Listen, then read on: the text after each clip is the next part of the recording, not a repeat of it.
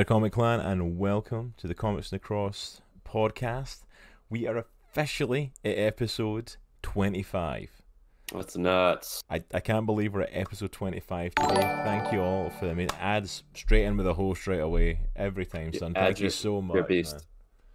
Thank you so much, ads. And thank you as well, Blessed Repented Servant, for that follow. Um, once we went live, the notifications aren't set to come up during the video and the starting screen, but thank you so much for that follow. We greatly appreciate it, and welcome to the Comic Clan.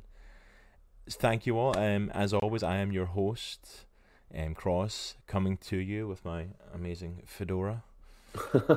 That I have looking to show good, man. Yeah, I have to show up. You started something, man. I can't go back in. Apparently. Um, and always, I am joined by my co-host, Nitro, What's up, everybody? the man, the myth, the How's legend. it going? I didn't want to upstage you, uh, so I, I went clean shaven today. No, clean shaven. no hat, no Okay. hat. Um, Just leaving yeah, it all natural. shaven. but- Yeah. well, we are in the head, like no hat, no hair, Yeah, just just all just all Nitro. Yeah, all nitro, 100%. But thank you so much for everyone in the chat. And first of all, massive shout out to Co-op Trio Podcast. Um, good friends of the channel. We've been hanging out. Um, I believe that's Watson that was popping in. Um, I call him Coop because anytime I play Among Us on stream with him, he puts Co-op as his like character name. Um, but you can't put the dash, so it's C O O P. So I have kind of taken to calling him Coop now. He is lurking, but let me give him a massive shout out along with Nick and Benita. Awesome people. Uh, give me a sec. They have a very long name. Let me sure I spell it correctly. Yeah, so if you're not following them, go. go ahead and click on that link. Show them some love. Give them a follow. They are great. and you definitely don't want to miss out on following them in the month of October because they are dressing up for the whole of the month every time they stream. Um, which has led to Coop being dressed up as Buzz Lightyear for the I last two nights that. That was which is which is pretty amazing. So you don't want to miss out um, on these costumes. Um, let me see who else did I miss in chat when we got kicked off. Um, Cage is back in the chat. Cage, good to see you. Glad you could come back and join us. Cage, I don't. Are you a streamer? I don't know if you are or not. If you are, um, give us a little shout in chat and let us know because I'd love to give you a shout out as well if you are. Um, but thank you to everyone that's joined us for today. Thank you for everyone that's here and. Um, as I put up in social media earlier today, thank you for helping us reach the 230 follower mark here on Twitch. Yeah, dude, that's crazy. I was just watching our recap, um, the intro video that you made, Cross, and it was uh, we were on our road to 200, and we we were at 163. So it's crazy we're at 230 already, man.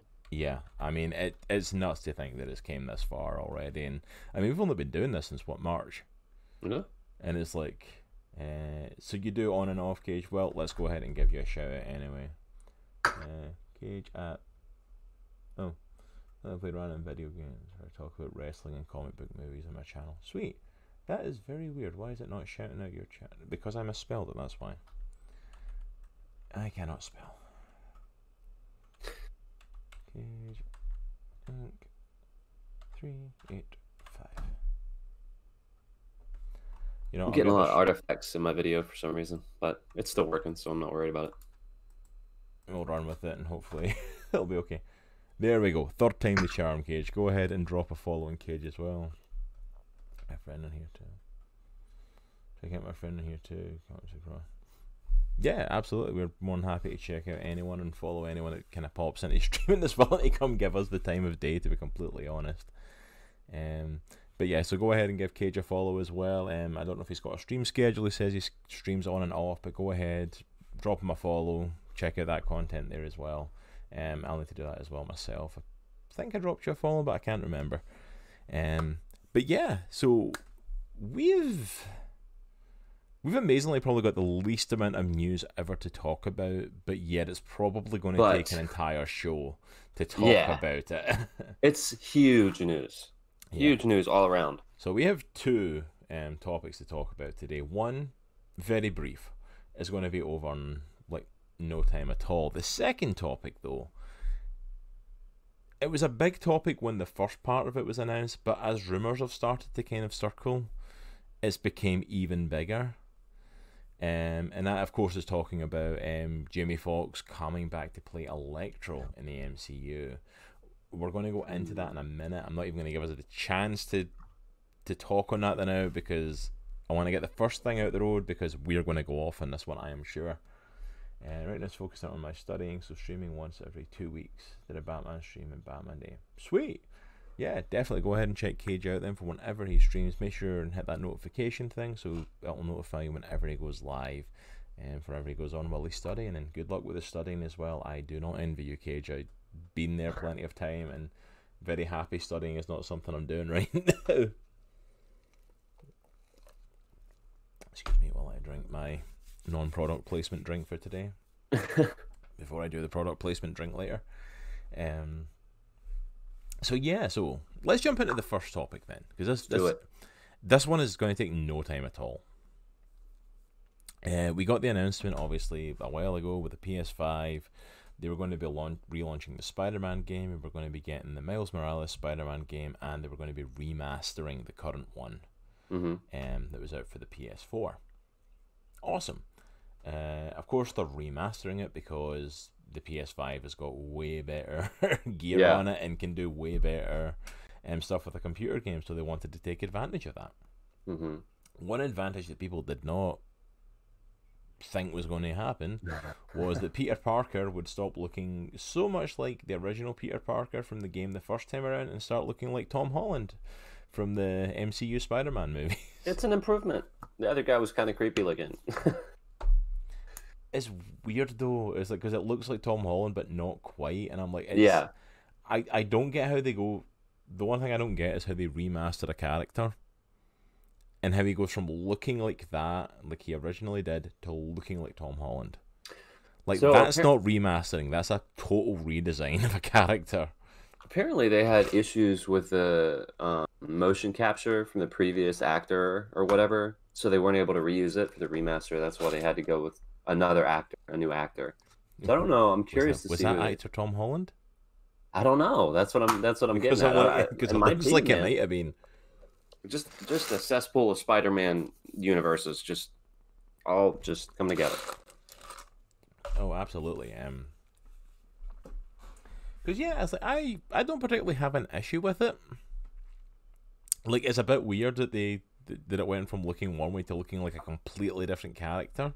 Yeah, I don't mind it. I mean, it doesn't really bother me at Um, all, honestly. Yeah, it's, it's it doesn't bother me. It's just a bit strange that it went that way. But I'm like, it looks like Tom Holland now. I'm like, okay, Dude, so the creative director, I know I told you this before, but the creative director for the Spider-Man game is getting death threats because of that. yeah, he's getting freaking like, death really? threats over this. Over like, what do that- you not have going on in your life that you have to threaten somebody with death because they changed the look of a character? Internet's a weird place sometimes. It really is. Like he's getting death threats over a Spider-Man video game. Like, don't get me wrong. I, I'm so attached to these characters. I created a podcast so I could talk about them excessively. You know what I mean? I get it. We get attached to it. We're geeks. We overly obsess over little things in comic books and movies and games. Yeah, This, this is what we do.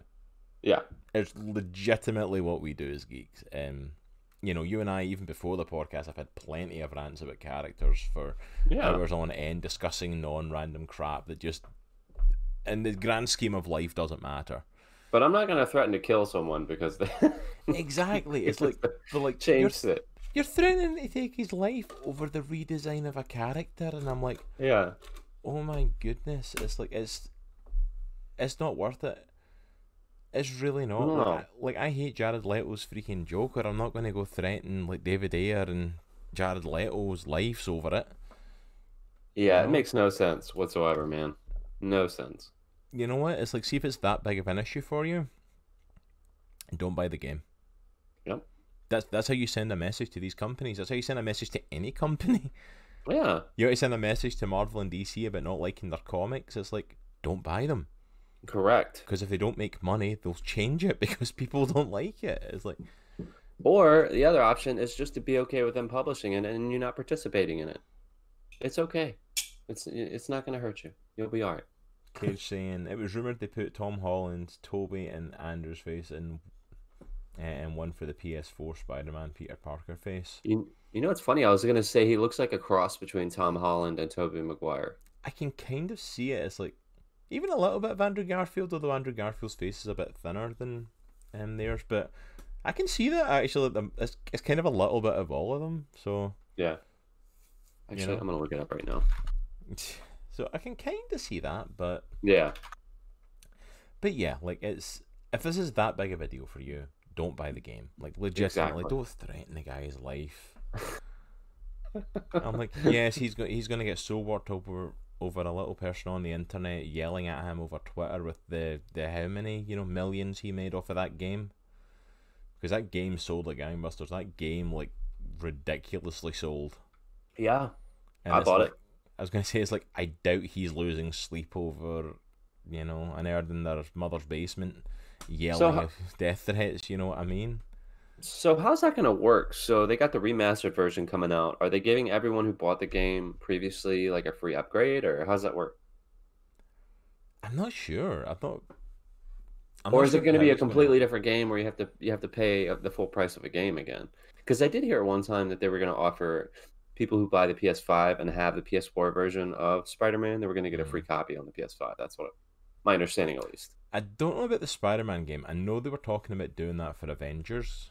Uh, that might be what I'm thinking. Then I know they were I doing know it they were doing that with Avengers because Avengers like just dropped so soon. Okay, Like that the makes. PS5 dropping because like the PS5 pre-orders came out like what a month or two after Avengers dropped, so hmm it was like that makes sense. With Spider-Man, it was kind of like I don't know if they'll do that mm because at this point the Spider-Man game's like two years old. Yeah, that's true. Like it's been out for a while. It doesn't feel like it, but it's been out for a while. hmm So like if you want to play a remastered version of it, there's a good chance that you're gonna have to pay for it. When you get Uh, the PS4, oh, okay. So the Miles PS4 Spider-Man, Miles you get the Morales PS5 Spider-Man game. PS4. Yeah, that makes sense. Hmm, See. I can see that happening with the Miles game because Mhm. obviously it's coming out for both consoles and it's a brand new game.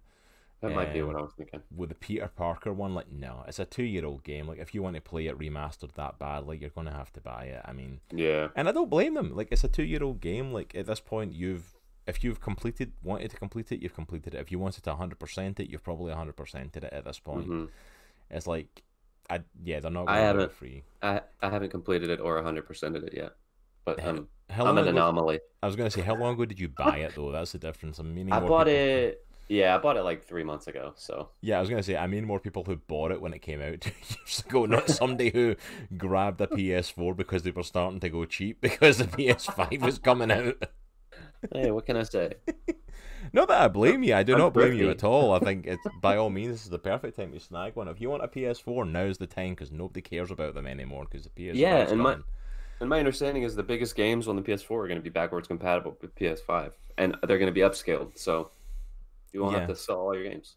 Yeah, as far as I know, it's like they're looking to do that, which is pretty sweet. Um, and they should be doing like I, I, I always think that games like I hate when they don't make stuff backwards compatible. I'm like, really? hmm I'm like, you want me to keep? know it's so dumb. It's like you you can literally get that in your console unless your like technology is so far out there, Yeah, like and it's so advanced of what the previous one was. Like it's just it's, the computers, the game's not going to be able to process properly on it. It's like, mm-hmm.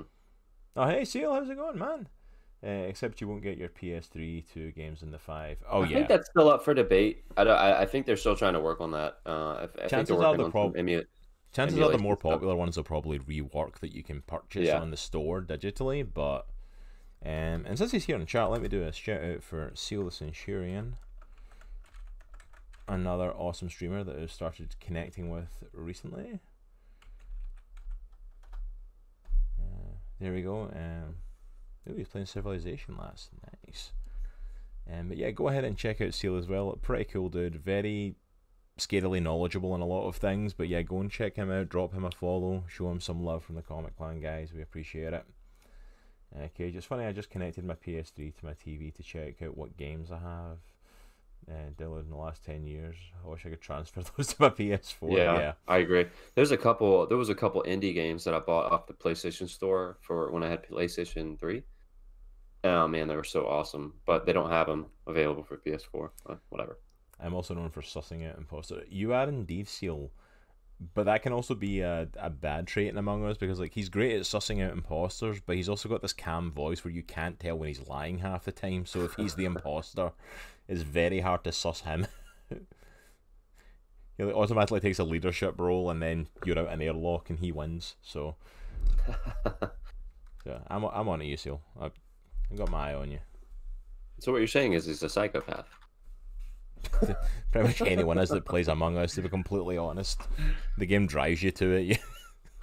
Oh, somebody was telling me about that this week Among Us. Like we have a small group at our church, and one of the guys, he's a huge gamer, and he's like, "Dude, we all need to play Among Us." And I'm like, "I've heard of that. I've seen people streaming it."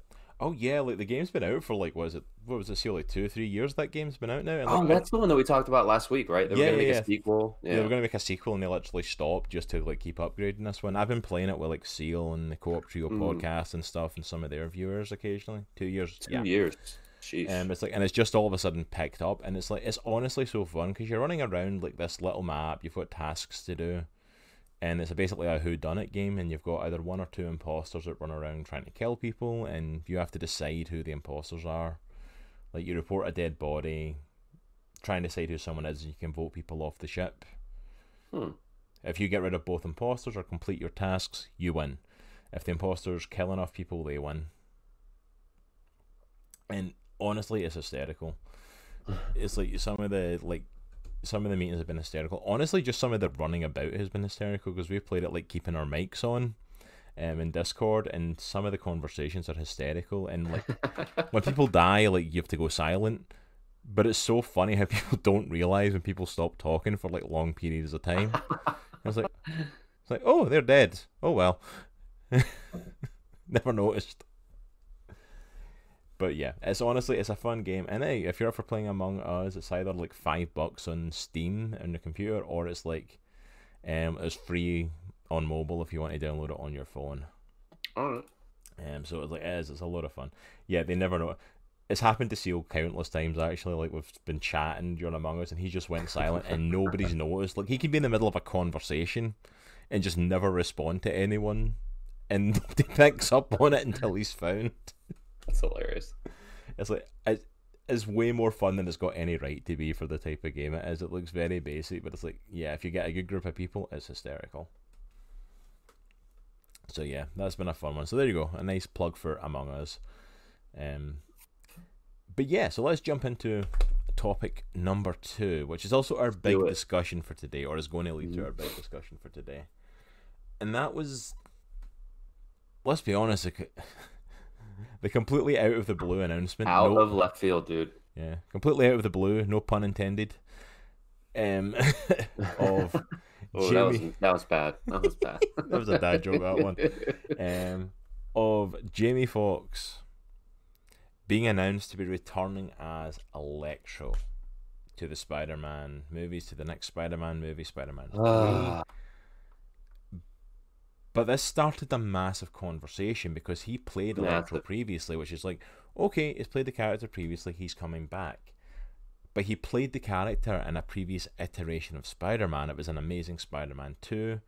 mhm. Um, Future Cross, link here to the Amazing Spider Man movie discussion that I had with Isaac and the Spider Man trilogy one where it comes up during that as well with Mhm. Nitro.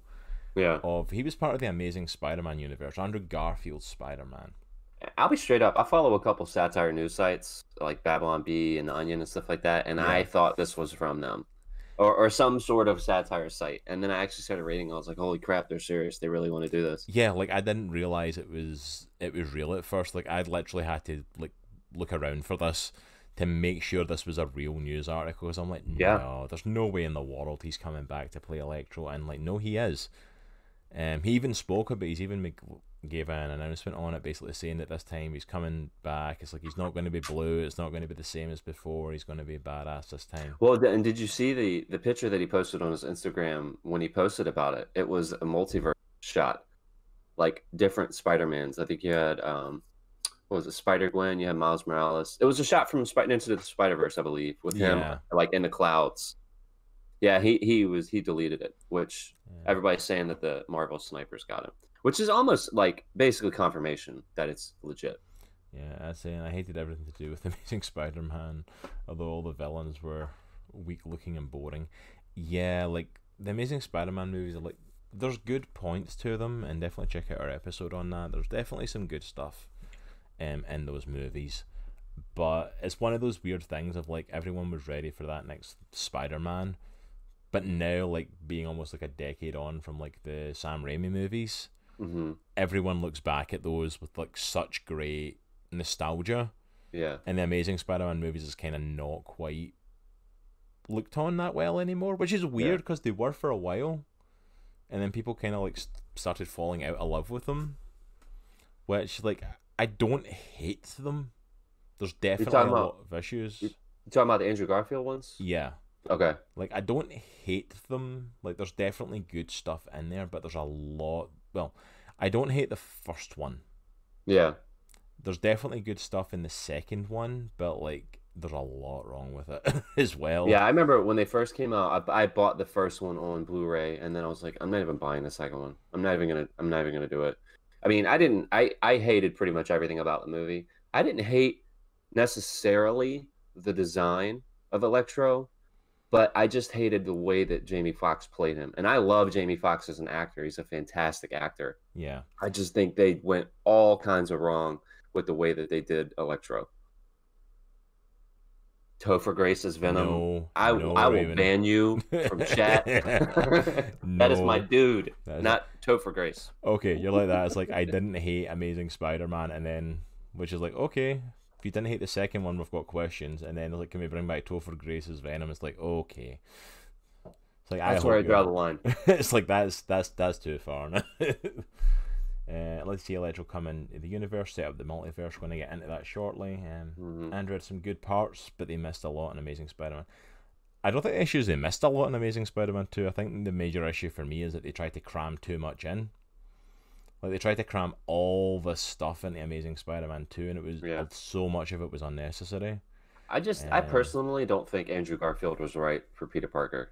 I think they could have gone with someone else. I, I don't think, think, he, I, I think he was too tall, and I think he looked too old. I think he got the mannerisms and the personality of Peter Parker right, but everything else, I think his look, I think I, st-. I still stand by like the Tobey Maguire was a really good Peter Parker, but Andrew Mm-hmm. Garfield was a good Spider-Man. Like when he was allowed to do the quips and all the different stuff. Mm. yeah, the- yeah, I agree with that. I think they with both portrayed different elements well. I never actually watched Spider-Man three. Don't waste your time. just, just don't. It's not worth it. If you're Yeah. any, if you're any sort of fan of Spider-Man, it's like it's not going to go well. If you just want to keep two hours of your life back to yourself, let there, me there you go. let me sum up what everybody remembers from Spider-Man three. Is the I don't have hair, but if I did, I would flick it out of my. the the dance That and then the, the hair has to. Can I get my hair over to the side? It's not long. Let me see how many different ways that we can reinvent the hobgoblin.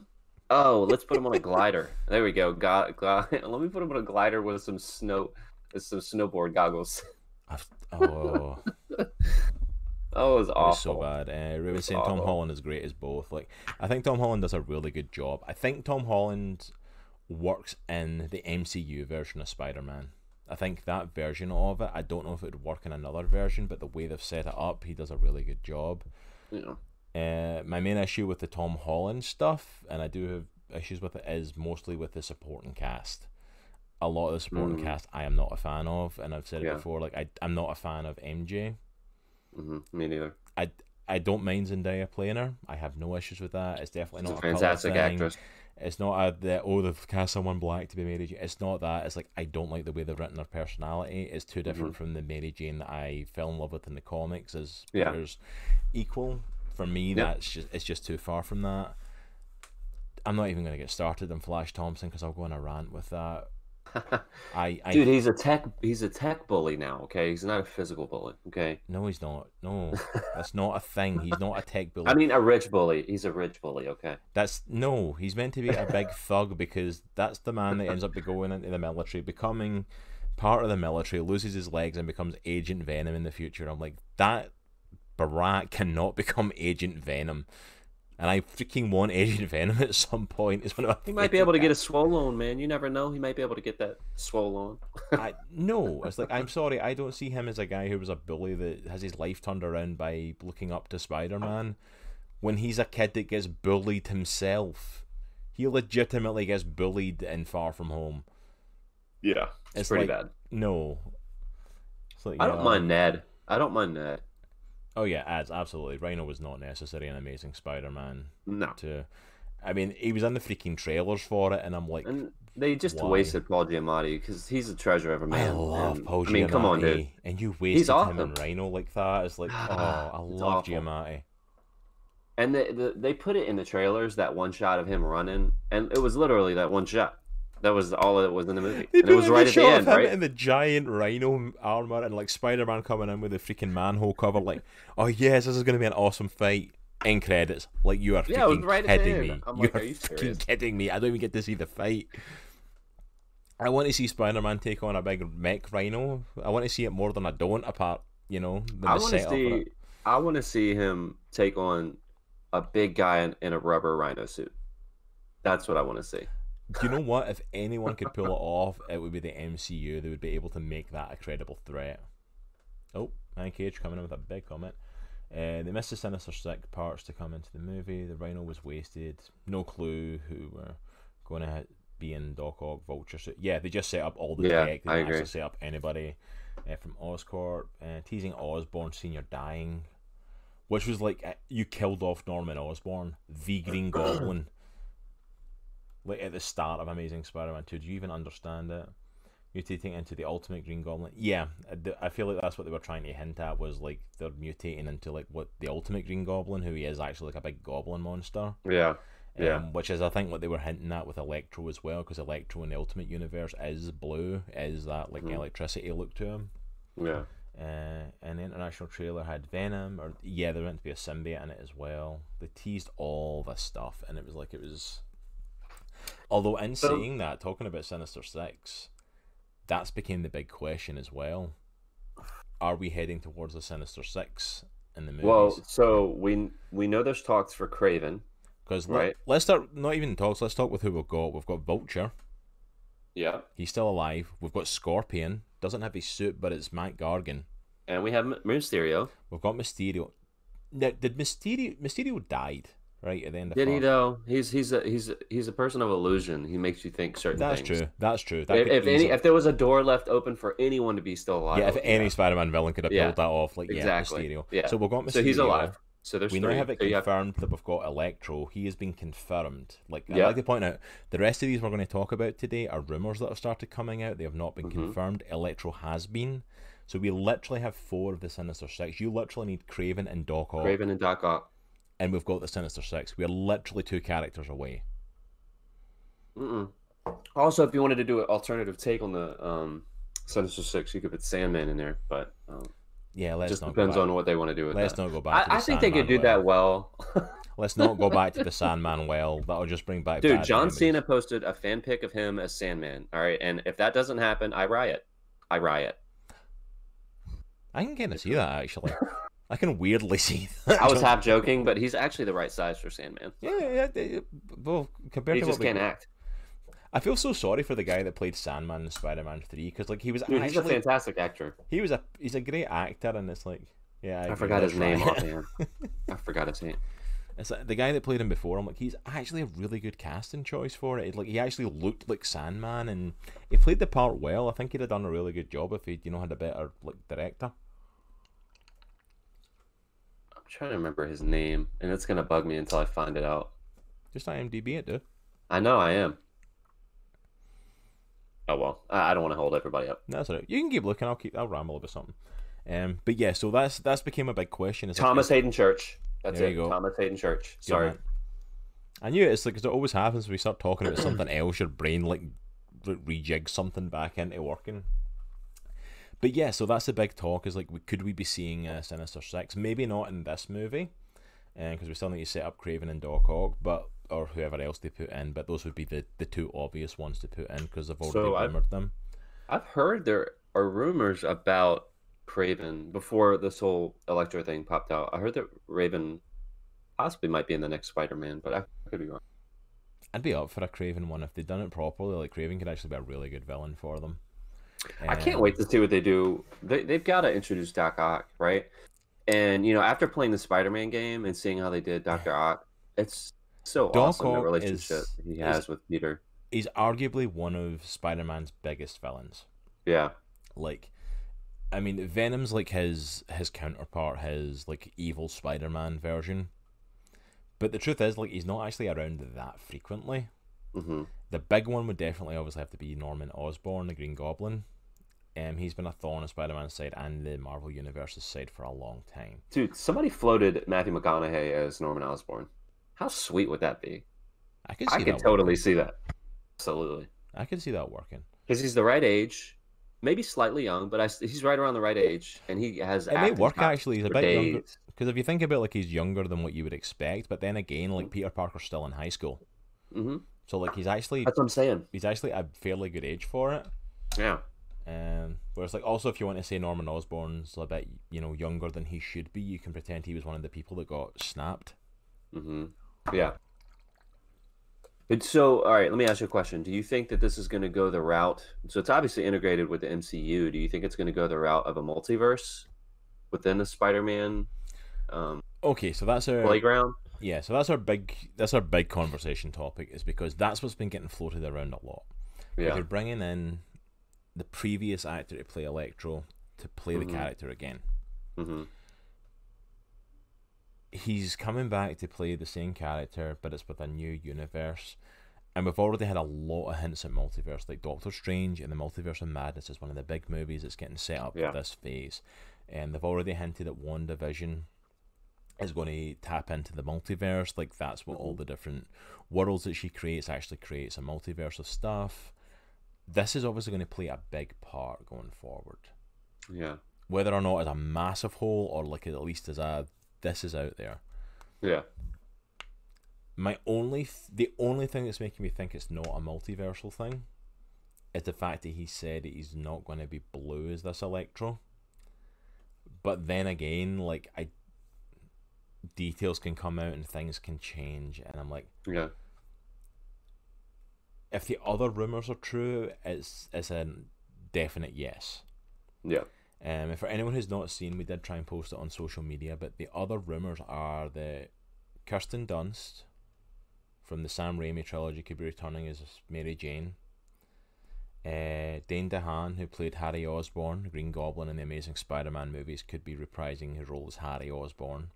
hmm Um, which then led to the the one that you literally tagged me in this morning, which literally dropped like today. of hmm apparently they're in uh, Marvel Studios is in major talks. Again, this is all rumored. Is apparently in major talks with Ryan Reynolds to reprise Deadpool. Yeah, the source is saying that it's the biggest uh it's the biggest contract in MCU history. And it, it if you know your stuff, uh, so uh, Robert Downey Jr. was in eight pictures, as well as Samuel Jackson, I believe. So the insiders are basically saying that it's at least he's going to be showing up in at least ten properties or ten separate films, Yeah. uh, and it's probably going to be the biggest MCU contract ever made.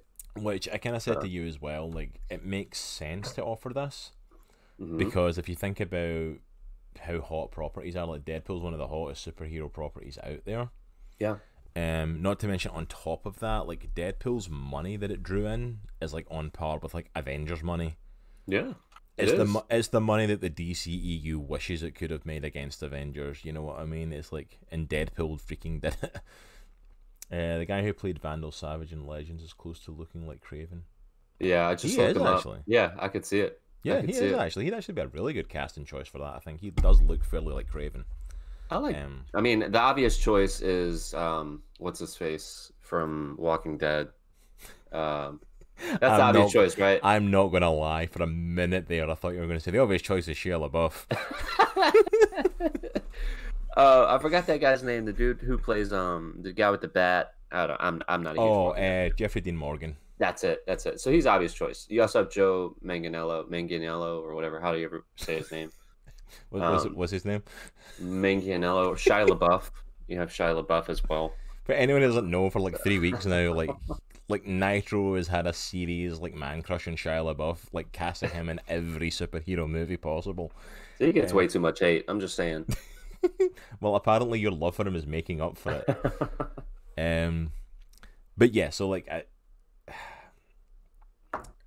he'd be a good casting choice for that thing. Yeah.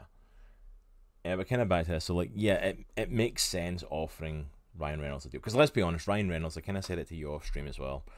Um, Ryan Reynolds is one of those guys who has played the character who like no one else should be picking that up. Yeah. Well, and he's he's championed the character as well. See, for yeah, like he's ten been years. he's been championing the character. He's wanted ever since Origins dropped. Like he wanted the real Deadpool to be on screen. Mhm. He's the guy that freaking leaked the test footage. Yeah. You know, I mean, he leaked the test footage himself so the movie would get made because he knew fans would love it. Yep.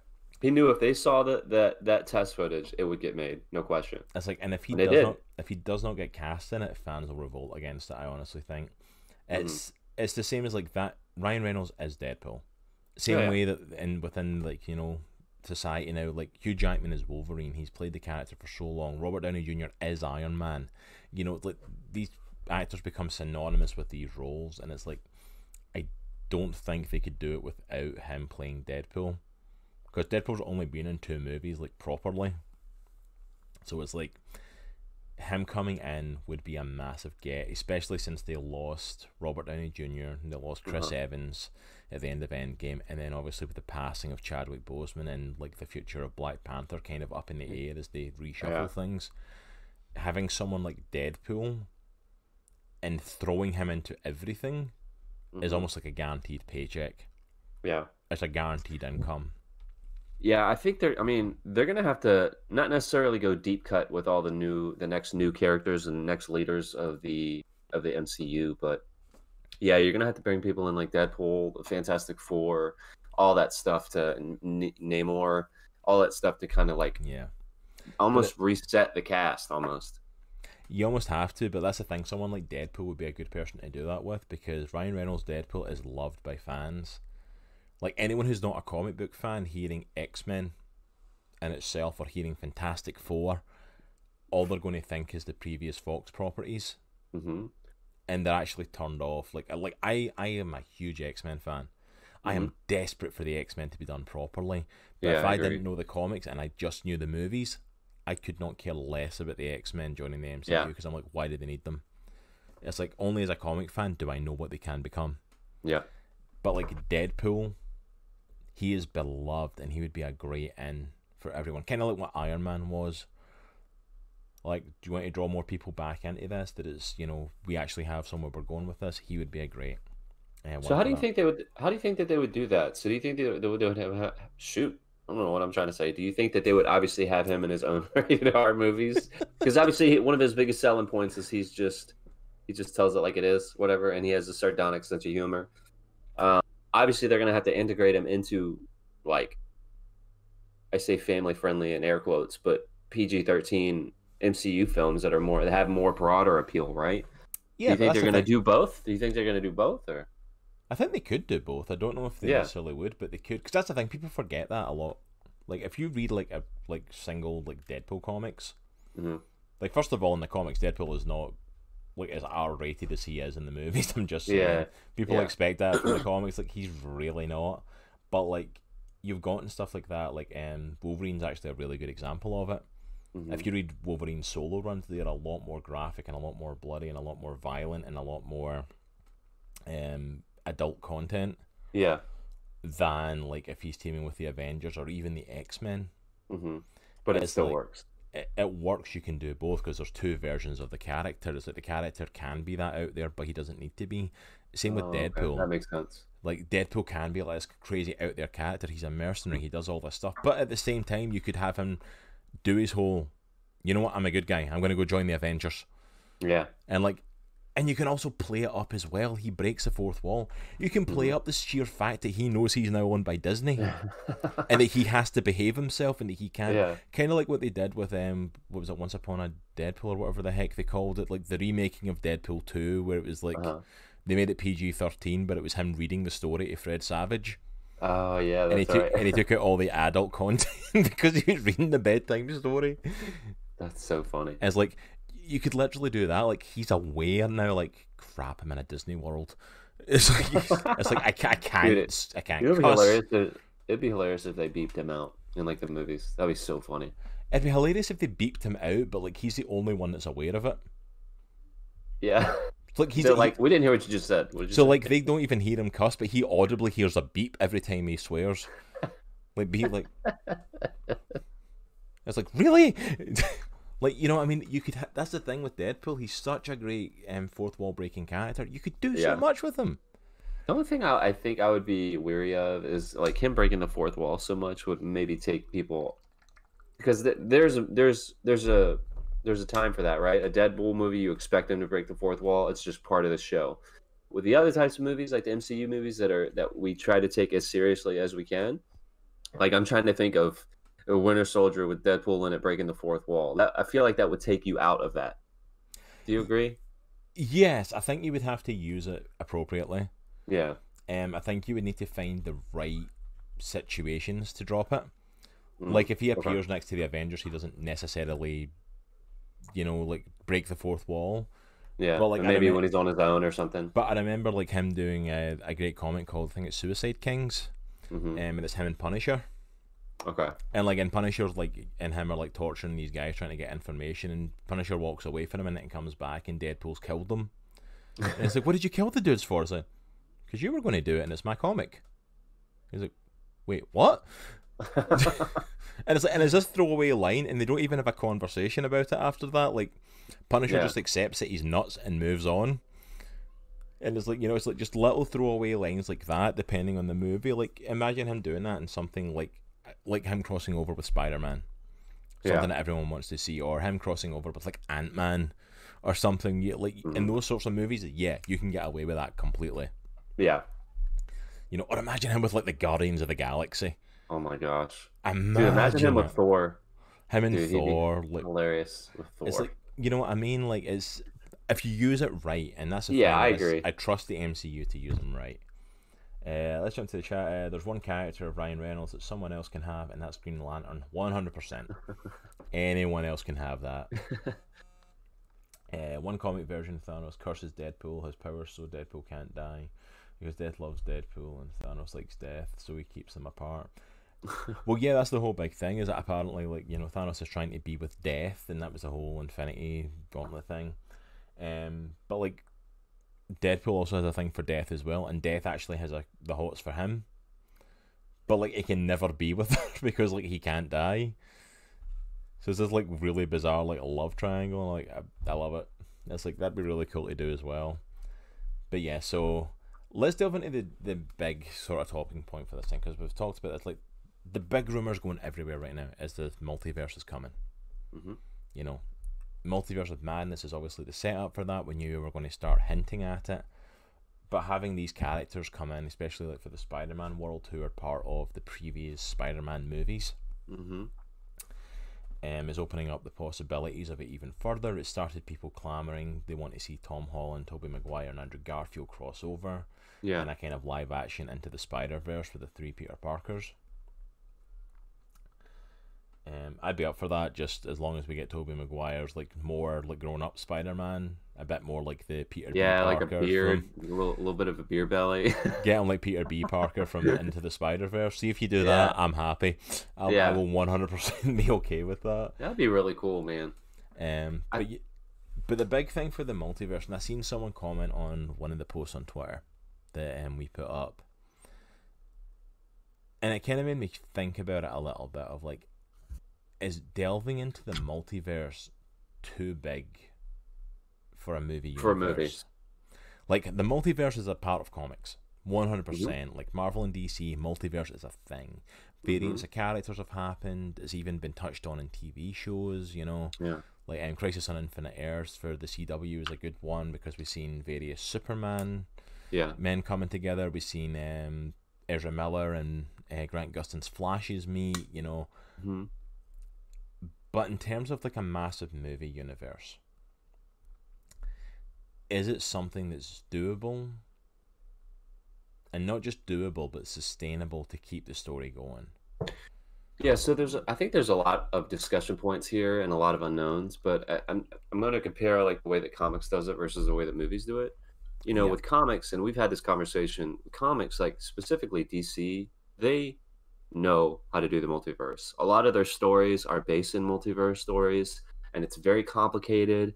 It has a, a long genealogy. Uh, it's very deep as far as like what they have described about it and all that stuff and and I think when it comes to the movies, I don't think you have to get that hardcore. I, I think you can explain it in more simplistic terms. One thing that I think the movies or the MCU specifically that universe has going for it is there's a lot of different avenues that it can use to explain the multiverse. You have your films, not not not, not just your big tentpole like Avengers types films, but you have your each solo character films that can tie in with that.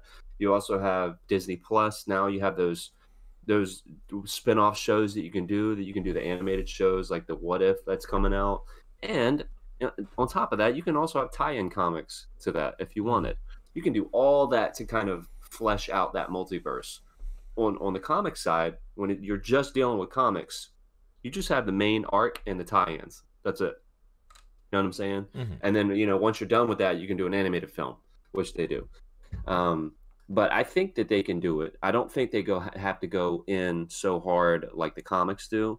I think that they can try to explain it in more simplistic terms. That being said, I, I know there was like a lot of row over the Avengers Endgame and that simple time plot thread that they were trying to explain that a lot of people didn't get, myself included.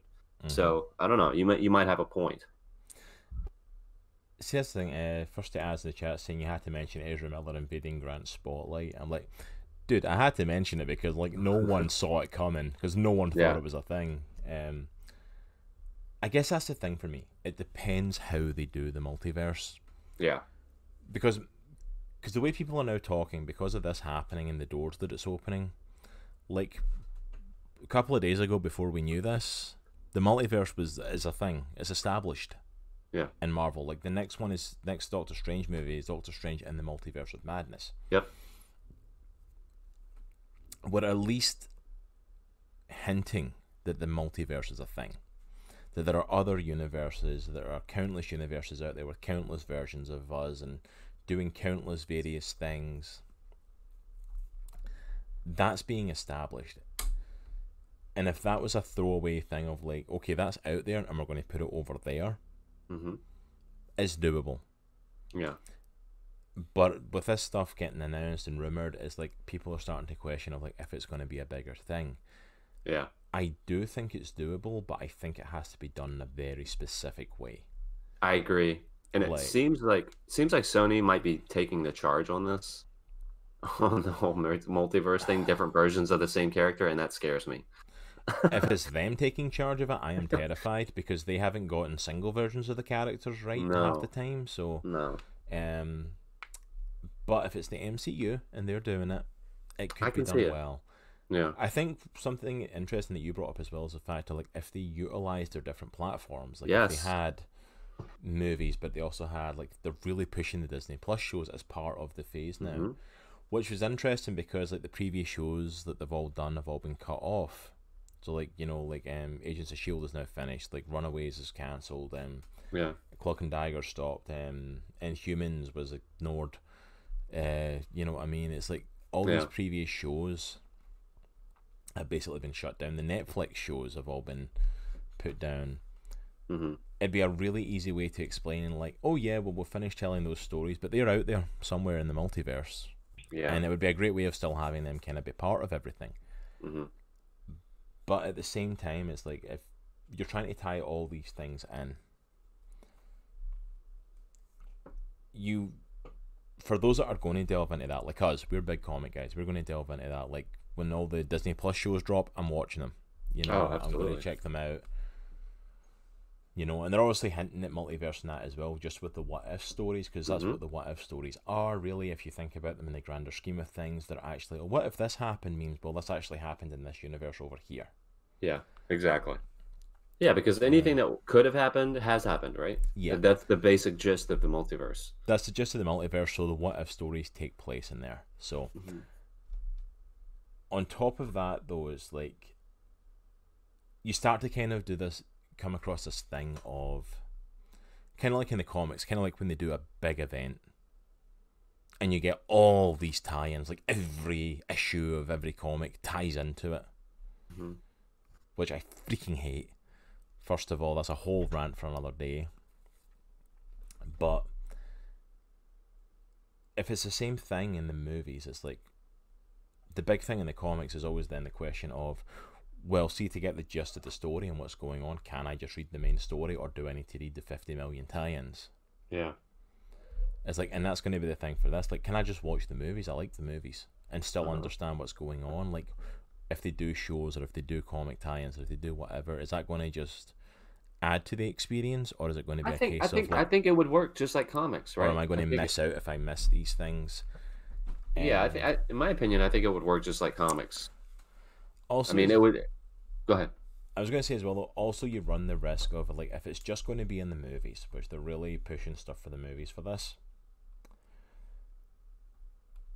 Is it too big of a thing to do for people to really latch onto and enjoy? Because like it's, if you just take it at face value, yeah, it's a very basic thing, but it's also a massive concept of that alters things and because if you're going to introduce the multiverse, it means you need to do something with it. Yeah. The honest truth is, like, I, I'd rather DC did the multiverse. Mm-hmm. Like that was the rumor for a long time. Was like Yeah. that was what it was going to be. Like we did the DCEU stuff, and it was kind of some were doing well and some weren't. Mm-hmm. But then we got stuff like Joker, Mm-hmm. which is like a completely different version of the Joker from the Jared Leto's DCEU Joker. Yeah. And it's like, oh well, that's in another universe. And there was talks of like a Red Son movie, and there was talks for a while that Shazam wasn't part of the DCEU; it was going to be his own separate thing as well. And Mm-hmm. I think for where their universe went, it actually made sense because it's like if you were going to do a multiverse, like well, we can do whatever stories we want, Yeah. which is basically how DC functions right now. Is like a like Pretty much. their comics right now are basically a case of like all this happened or none of it happened. Like, Mhm. do you think this thing happened? Then it happened. Oh, do you not want it to have happened? Oh, don't worry, it didn't happen. How does that work? Don't think about it too hard. yeah. Just yeah. whatever they need to happen at the time happened. It's like, and they've kind of moved on from that. And I think the movies Yeah. could have benefited from that. Yeah. That I way, think- that way you can have like those that love Justice League and Batman v Superman, but you can also have those that love standalone stuff like Joker and like Shazam, which is kind of off on its own, and you know, it's like these different things. For Marvel, it's just I feel like their world is so big already. Yeah.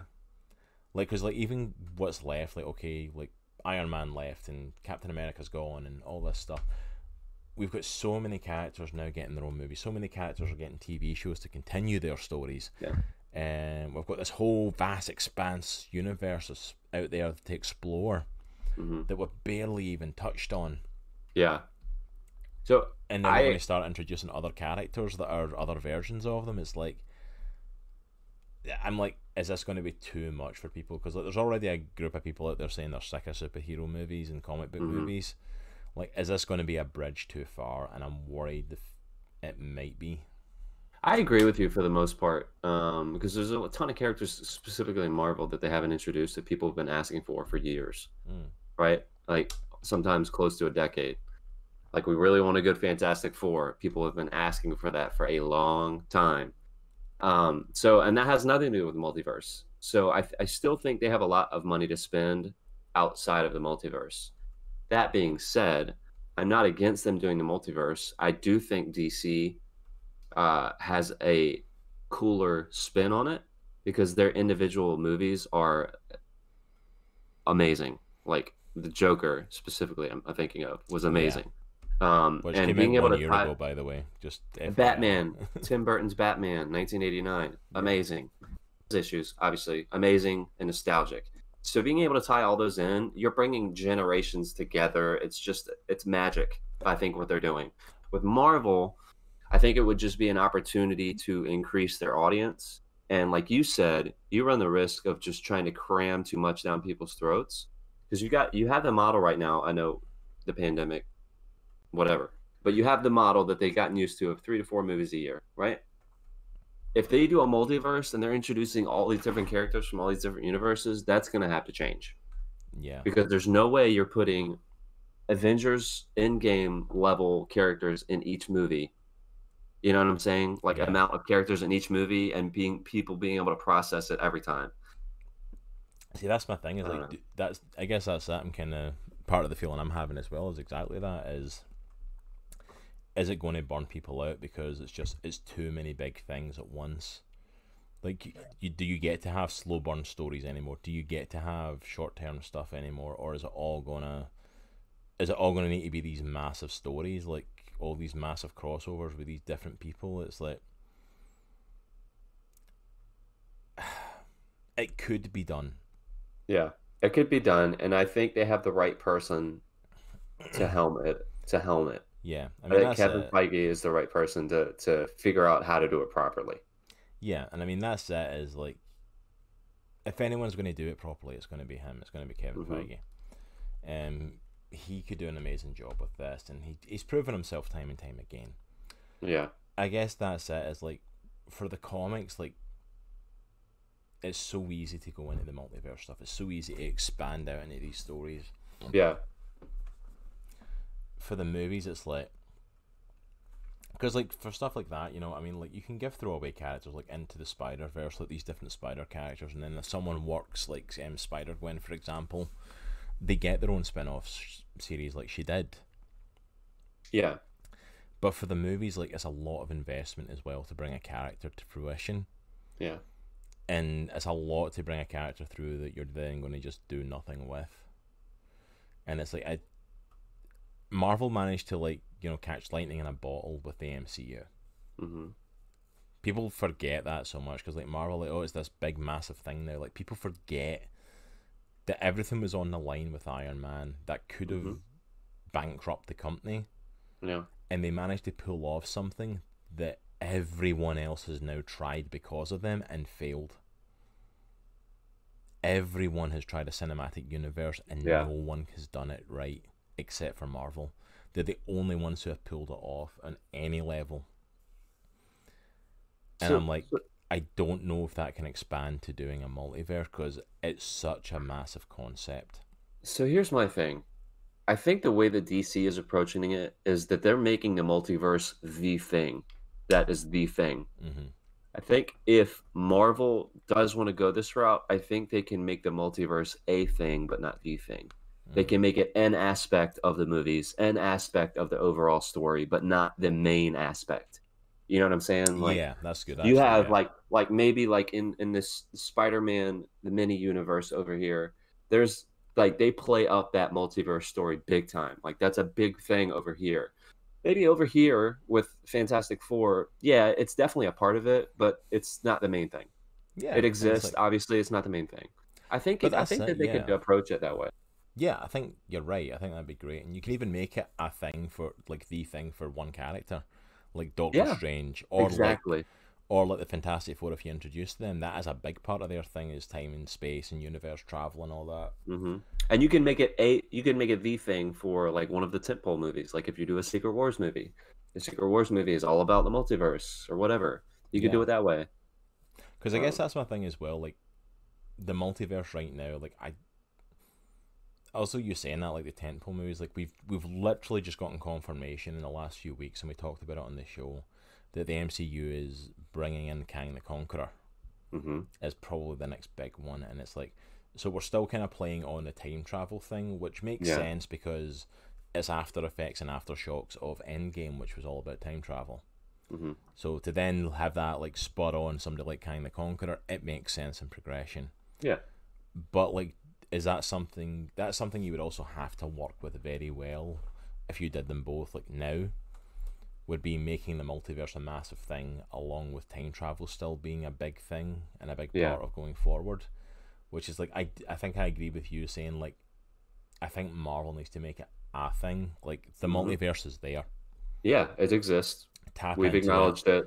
yeah but like we're focusing on what's happening on our earth yeah Like, we don't have to call out DC's to the multiverse every single movie Yeah, that like we make DC's grabbing the brass ring with that one. They are running with Yeah. it with stuff like Joker and all that as spin-offs. Mhm. Um, and then also like you're even with Flashpoint when they talked about we're going to have Michael Keaton and Ben Affleck's Batman yeah appearing. Like they're they're already highly hinting at the multiverse. yeah So it's like let DC run with that hmm because this could be a good defining thing for DC.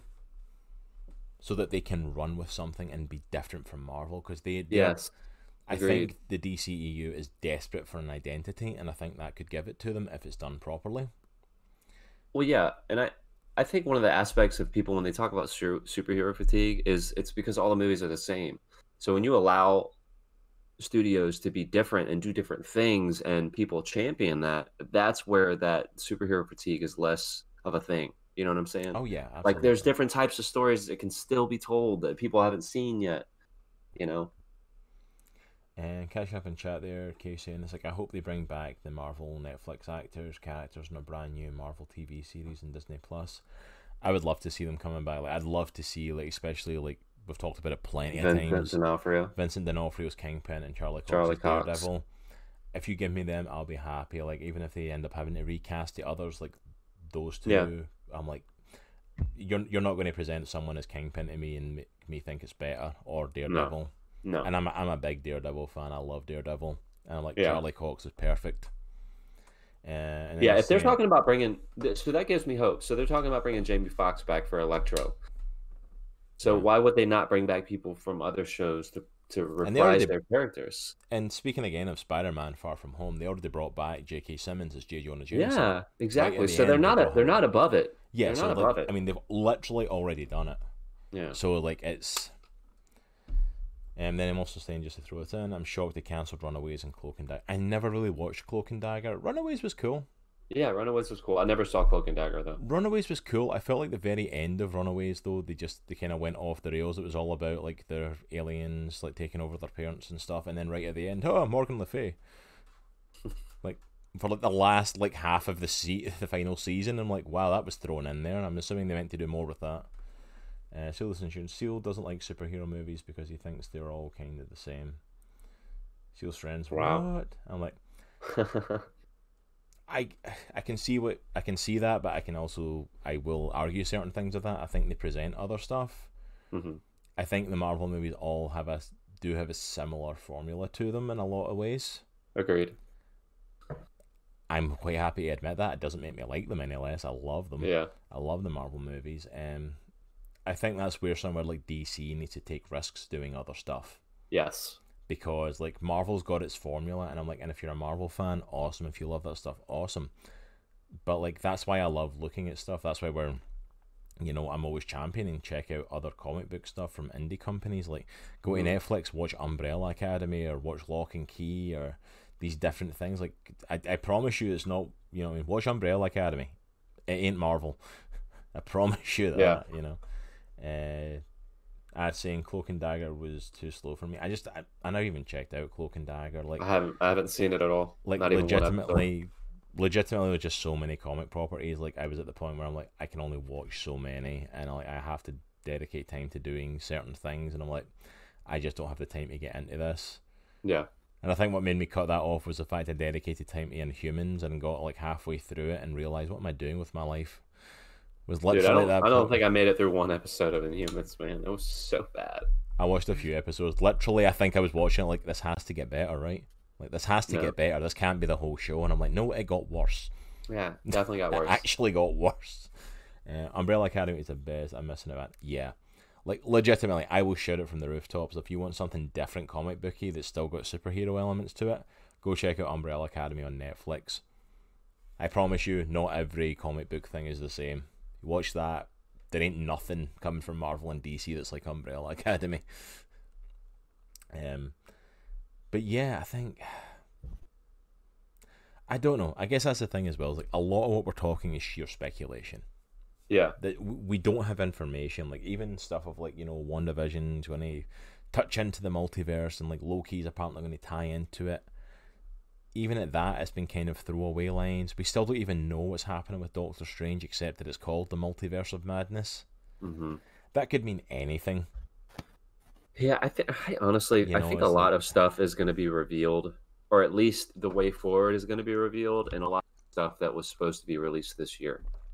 Yeah. Like you have WandaVision, you have even um, Winter Soldier, Falcon Winter Soldier, uh, Eternals, uh, Black Widow. I feel like a lot of the movies that came out this year were going to kind of set the path for the next phase of Marvel. Yeah, I think that's it, and I think that's the thing. It's fun to speculate on this. Like, if they do Yeah. them, because let I'm going to throw it out there. Like, if they do the multiverse and they pull it off, I am all for it. hmm I'm not against it. I know I'm being very kind of negative towards it. I'm like I'm not trying to be you know a downer on that sort of stuff. Yeah. I'm just like I'm, you know, what I mean, I'm I'm signed up at this point. Like whatever Marvel, DC, anyone does at this point, I'm pretty much signed up for. I'm going to check it out and at least give it a Mhm. go. Um, if they do it right, I'm all for it. Yeah. But it's all speculation at this point. Yeah. I mean, there's so much stuff to focus on that's going to be awesome. Like, especially from Marvel, like focusing on stuff like that, like um, Kang the Conqueror coming, and the fact that we could be setting up for a Young Avengers movie, you know, or a Young Avengers TV show, which I, that needs to get a Disney Plus show. One hundred mm-hmm. percent, that needs to get a Disney Plus show. I mean, stuff like that. The movies that have been announced, like Black Widow and Doctor Strange and Spider Man Three and Eternals and you know Black Panther Two and all the stuff like Guardians of the Galaxy Three. Like, there's so much there that I'm excited for that just existing. Yeah. And if they, and honestly, if they want to try and tap into the multiverse, I'm all for it hmm because we are now what? How many years on now? Twelve, almost thirteen years. Twelve years on from when Iron Man dropped. Well, I And mean, the I think truth- all. The truth is, the MCU is bigger and has made more money and has been more successful than, let's be honest, it had any right in doing. Yeah. Launching all- when superhero movies were pretty much sucked and with a character that no one cared about. Yeah. Uh, sorry, dude, on you go. Cutting you off. No, no, no. I was, I was just gonna say. I was just gonna say. I think all this talk of superhero fatigue. Again, I go back to you need to let people tell different types of stories. Yeah. I think being able to branch out into the multiverse and kind of expand that and all the dimensions as far as what that means to storytelling and all that stuff. I think that's gonna just bring it. like it'll if they do it right, it will inject new excitement into the this genre that people keep saying is getting stale. Absolutely, I absolutely agree with you. I think it's an opportunity to to tell different stories or different variants, even of characters that we know, and let people tell the stories they want to tell. hmm Um, Casey, and I believe the Doctor Strange movie is going to set up the multiverse with Wanda, and it, yeah, I mean, I think that's going to be a big part of it. Is Wanda is like so powerful, we barely even tapped into that in the movies. Hmm Even if like the multiverse he goes into is just into like whatever dream state this is that she's like creating these universes with her and Vision. Yeah. Um, even if it's just that, it's that's fine. Put it in there Yeah. and just let it circulate. And if something great comes from it, let's do it. If not, then it's a thing that's there that someone can hopefully pick up at some point. You know, it's like it's Let me ask you a question. Do you think that they're gonna? This is kind of a side side note. Do you think they're gonna do anything with the Secret Invasion storyline? I would assume so, right? They've spent a lot of like time on on the Kree and Skrulls and all that stuff. I think they have to Yeah, at some point. I don't know what it's going to look like, but I think they kind of have to because now that we've got the the Skrulls hmm in the universe thanks to like Captain Marvel and now thanks to like owning all those properties from Fox hmm where they can actually use like named Skrulls and specific Skrulls now. Um I don't think we're going to see it anytime soon. yeah, Excuse me. I think it's going to be they're going to keep they're still rebuilding the world essentially, yeah, following Endgame and following the reshuffling of heroes. But I definitely think it's something we could see down the line. Mm-hmm. You know, I wouldn't be surprised if stuff for it starts to get set up now. Yeah, like we get stuff like 10 years down the line that looks back to like now and going oh that person took over as one of the main heroes in the world. Oh yeah they were never a real person they were taken over by a Skrull hmm and replaced and setting that stuff up. But it's weird because they've kind of shot themselves in the foot with that because they tried to do that whole stupid like twist in Captain Marvel of the whole like they did the whole thing of like that. oh this the Kree are really bad guys and the Skrulls are actually good and I'm like no they Yeah. both suck yeah. I'm like, both how do you- problems. how do you go from making the Skrulls basically kind of good guys that Mhm. Captain Marvel's been helping to then like turning them into Secret Invasion Force? Yeah, Because you've already kind of done like the Secret Invasion thing of like their home world being wrecked and then being refugees and trying to hide somewhere and them hiding on Earth as heroes. Mm. yeah, 'Cause that was kind of the whole thing that spurred it on, which led to the- obviously the big massive fight and you've already kind of opened that door with that, but like you've tried to make them like good guys. So I'm like, how do you undo that? Yeah, I don't know. It's like so. It's like I, I would say they have to do it at some point though, just because you've introduced the Skrulls and like and when everyone thinks Skrulls and Marvel, it's like that's the first storyline that pops to most people's heads is Secret Invasion. Yeah. So I'm I'm switching topics again. So going back to the multiverse stuff, one thing that popped into my head just now is as a good like example of how they could do it right. Um, I'm thinking about Jonathan Hickman's run on Fantastic Four. There's a there's a there's an issue where um, Richard Reed is working on the Infinity Gauntlet, and he finds a way to tap into this like in between dimension and you have all these different Richard Reeds from all the galaxies or all the different dimensions ha- all had their own version of the Infinity Gauntlet, and they're all working together to solve a problem. But that's not like that's obviously a big piece of that story, but that's not the story for that run for that volume. That that that'd be a cool way. I don't. I'm just thinking. That'd be a cool way to just introduce aspects of the multiverse um, but the only thing is that you would you would run the risk of that turning into a like what do they call it a deus deus ex machina? Uh, Like, just sex it just comes like yeah. yeah, just comes in to save the day anytime or whatever. yeah. so Well, you that's just got to be If really you- careful about that. Well, that's it. If you introduce something like that, you have to be very careful on it. Uh, Yeah. And Reed Richards, like, he would be the perfect character to do something like that with because Yeah. that was the whole thing. Was like in Hickman's run, it's like it's the Council of Reeds. hmm How do you make sure you've got all these intellectuals to talk over like these multiversal problems with? but you collect Yeah. yourself from the, you know, from the rest of the these multiverses and talk to them. Yeah, people have got the same intellect as you and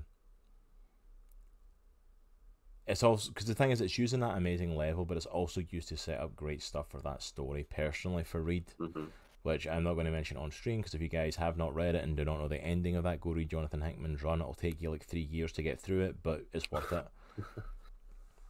Um it sets up great stuff for that um but like it would be an interesting way and that's it. I think if they do it in that way like it can bleed into stories and it can be part of certain stories and certain things can be set up. Like i'm all for that hmm i'm i'm 100% all for that. I'm all for them doing stuff like that.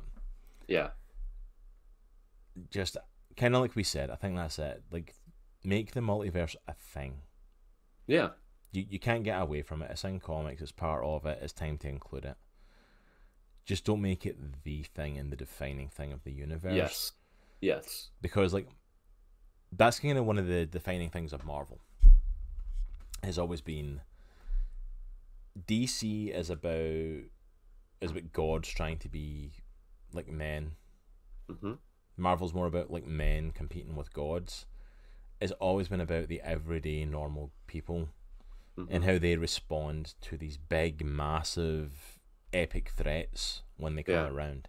And I've never so heard the two universes explained like that, but that makes a lot of sense. Yeah, because even think about it, like the Avengers are all men without really any gods, bar like Thor.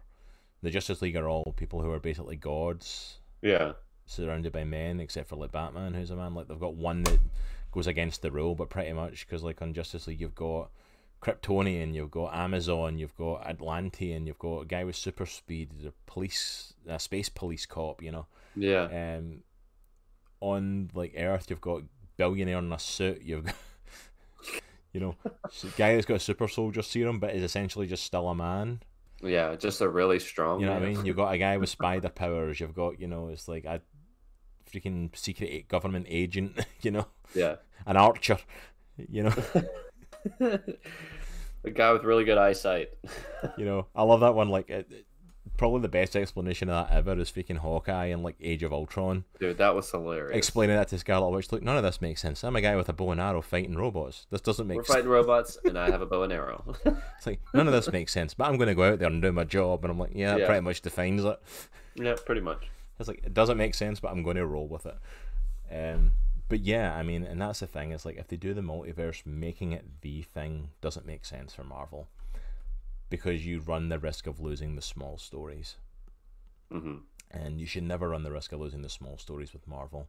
Because yeah. Yeah. they fight these big epic threats, but then you also have like Daredevil who protects Hell's Kitchen, and you've also got you know Luke Cage and Iron Fist who are basically guns for hire, like protecting people in the streets. You've got the friendly neighborhood Spider Man. It's like a lot of their heroes run on their city, on their neighborhoods, on taking care of the little people. Yeah. Well, they have the Avengers taking care of the big threats. They have a lot of people taking care of little threats too. Well, and I think that's the thing, right? Because like when you lose sight of the of the really personal, like interpersonal stories, that's when I think that fatigue comes in, right? You take a look at Joker. I mean, in essence, what is Joker about? It's about a guy who doesn't feel that he's being recognized Yeah, or he's being heard. That's legit what the movie is about. yeah, It's a guy who feels like he's not being heard. And because of that, he turns into this psycho, right? Psycho dude. And, you know, he becomes the person who we all know today as the Joker. You let take a look at Daredevil, Netflix characters. What's that about? It's about taking down a corrupt person yeah, who's 100%. involved with government and just in, in people's lives at a local level, you know? And those stories are some of the best that have been told in recent years, like comic book wise Oh yeah, And I one think if- if you lose that aspect of the storytelling, then yes, I 100% agree. The movies are going to start being, being very stale. It's going to be template movies. Um, that's why I think when, when MCU steps out of the out of the bounds, when they do stuff like the Winter Soldier and stuff like that, I think that's when they're showing their their their true strengths. Definitely, because that's that's the thing. That's always been Marvel's strength has been the small stories. I mean, even from the beginning, that's what Stan Lee wanted to do with it. hmm When him and Jack Kirby even created these characters, the whole purpose of creating these characters and creating like the Fantastic Four and stuff was he looked at DC and seen the Justice Society of America, Yeah, and he wanted to create heroes that had faults. These heroes were like perfect. They were great. They were good at all times, and he legitimately wanted to create people who were human hmm who were, you know, who dealt like the Fantastic Four deal with all these big problems and these big epics, but they also deal with like family life as well because they are Yeah. family and they have Family arguments dynamics. and disagreements and they would have arguments with each other and they would deal with problems like Sue disappeared into the background literally for a chunk of time and Reed was arrogant and got caught in his own stuff like Ben has anger problems Johnny's an arrogant you know jackass. It's like yeah, they all have like these human quality elements which are like that makes them a real person. Yeah. that's what made marvel relatable. Hmm you know? And it's like that that was what made it different from dc and i think marvel needs to remember that and then dc with their movies has to do what marvel did with their comics they have to look at marvel and go that's what they're doing and it's awesome. How can we replicate that same thing but make it us? Yes.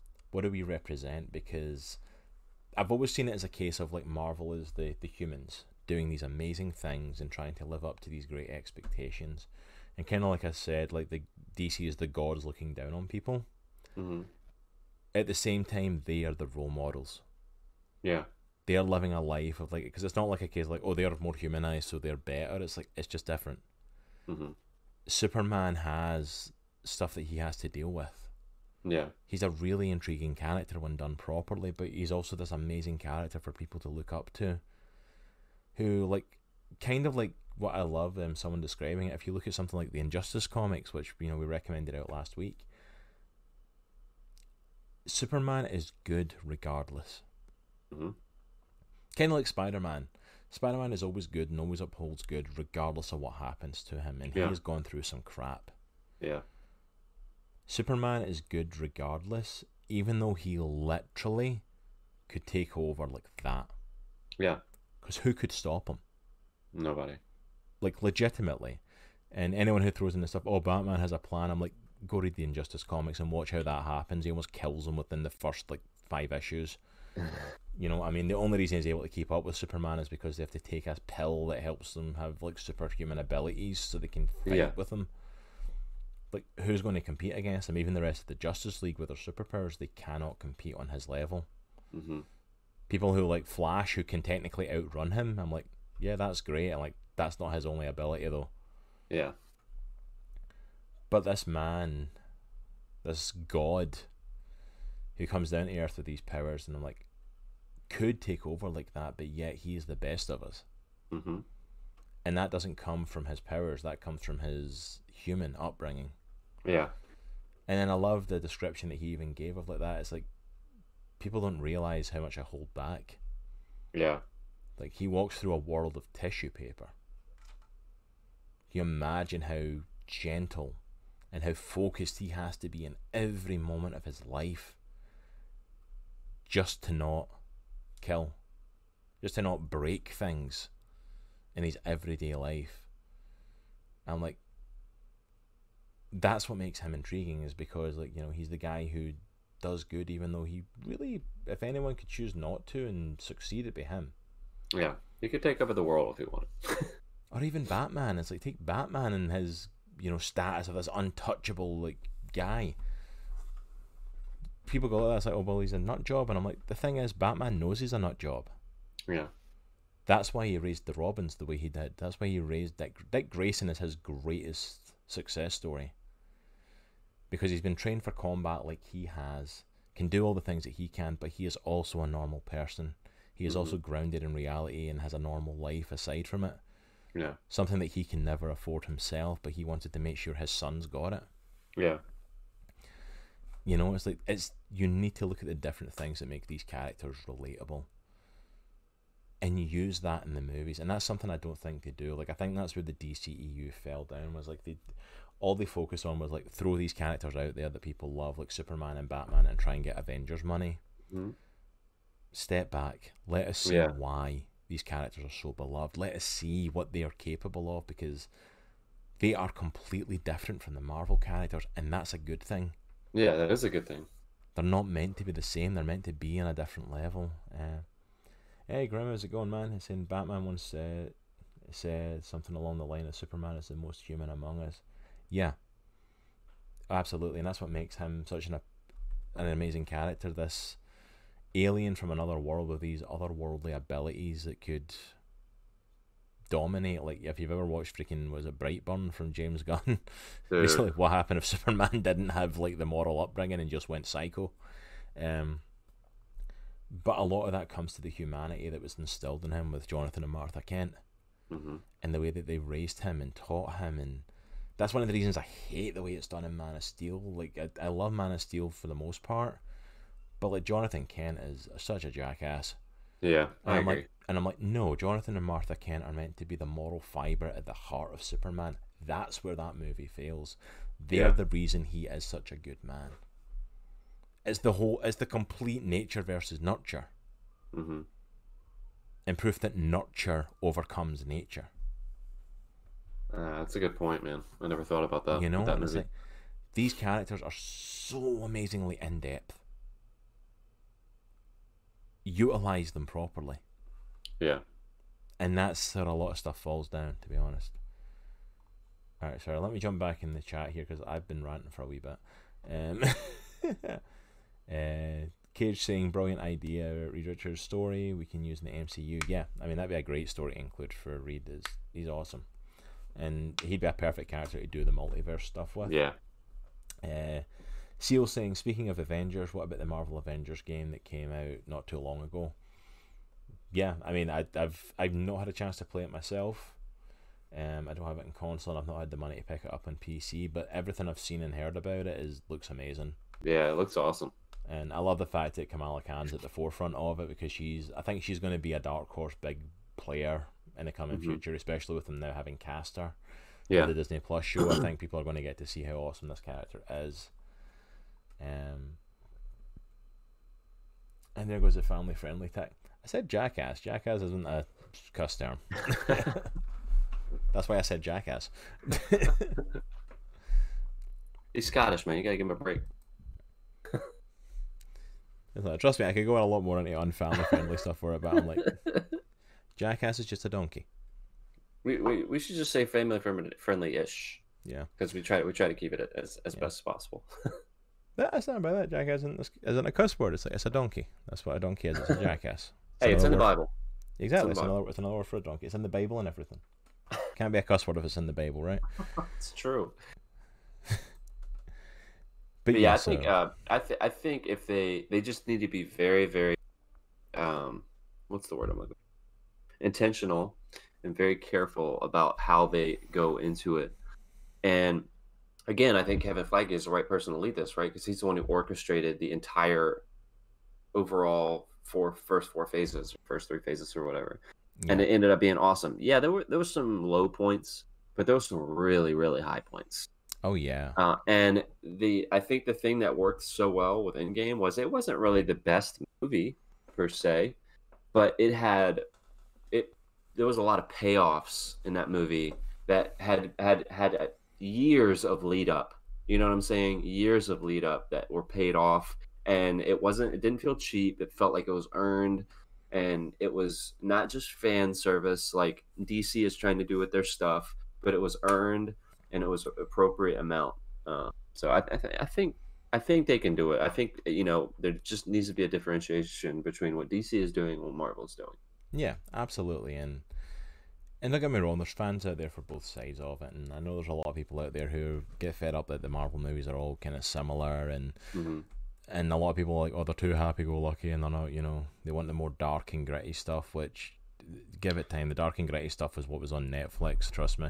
Yeah, Um, that's the thing. Marvel had those universes, but in the theaters, like, yeah, it was a bit more of that, and Mhm.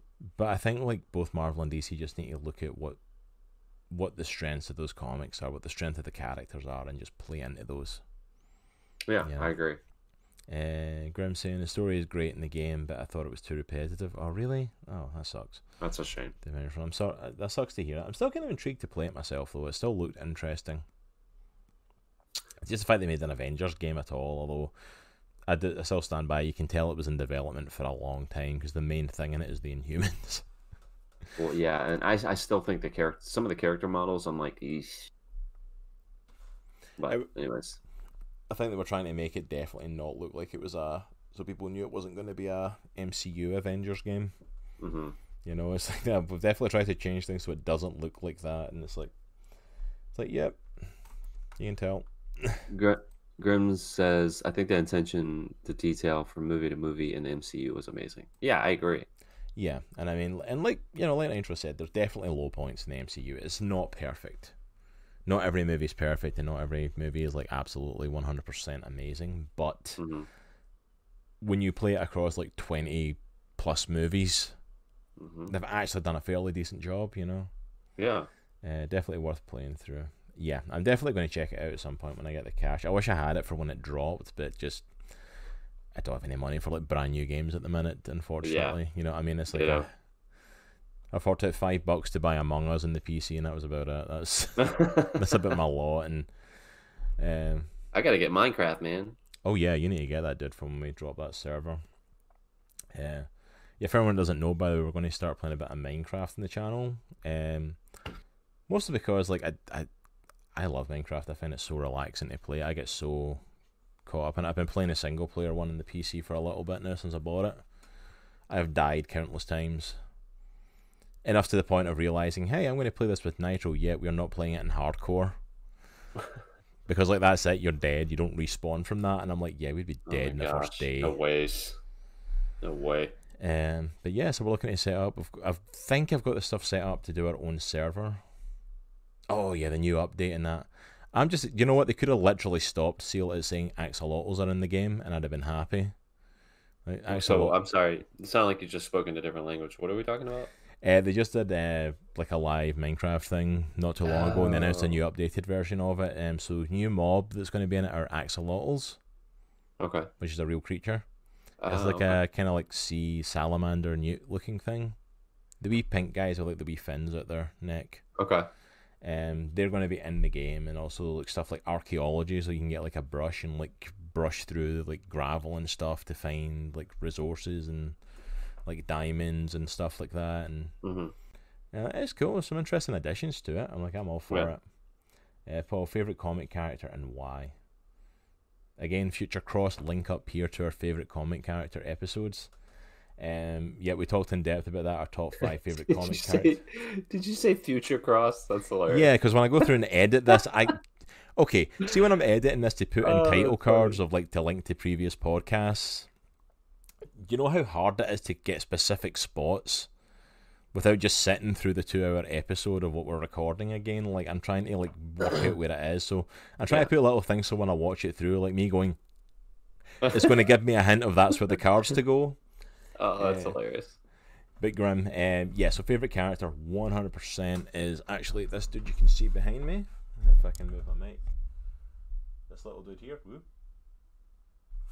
That is Red Hood, the second Robin, Jason Todd, in his Red Hood form. One hundred percent my favorite character. Enough of a hero and anti-hero character mixed with enough of being gritty and real and just Yeah. I've not read a bad Red Hood story. I love the Red Hood series, and it's one hundred percent my favorite. Like I'm a big fan of the Robins, like hmm Nightwing, Red Hood, Tim Drake, one hundred percent. Probably my favorite characters, and Red Hood is just. I love Jason Todd. I love his attitude. I love his sarcasm. I love the way he carries himself. I love the the teaming of him with Arsenal for a while, and then the most recent Outlaws comic with him being with Bizarro and um, Artemis. It's just it's perfect. Hmm Absolutely love the guy and absolutely love the fact that the fans killed off the second Robin because it created the opportunity for him to be created. Yeah. And because as Robin he sucked, but as Red Hood he's amazing.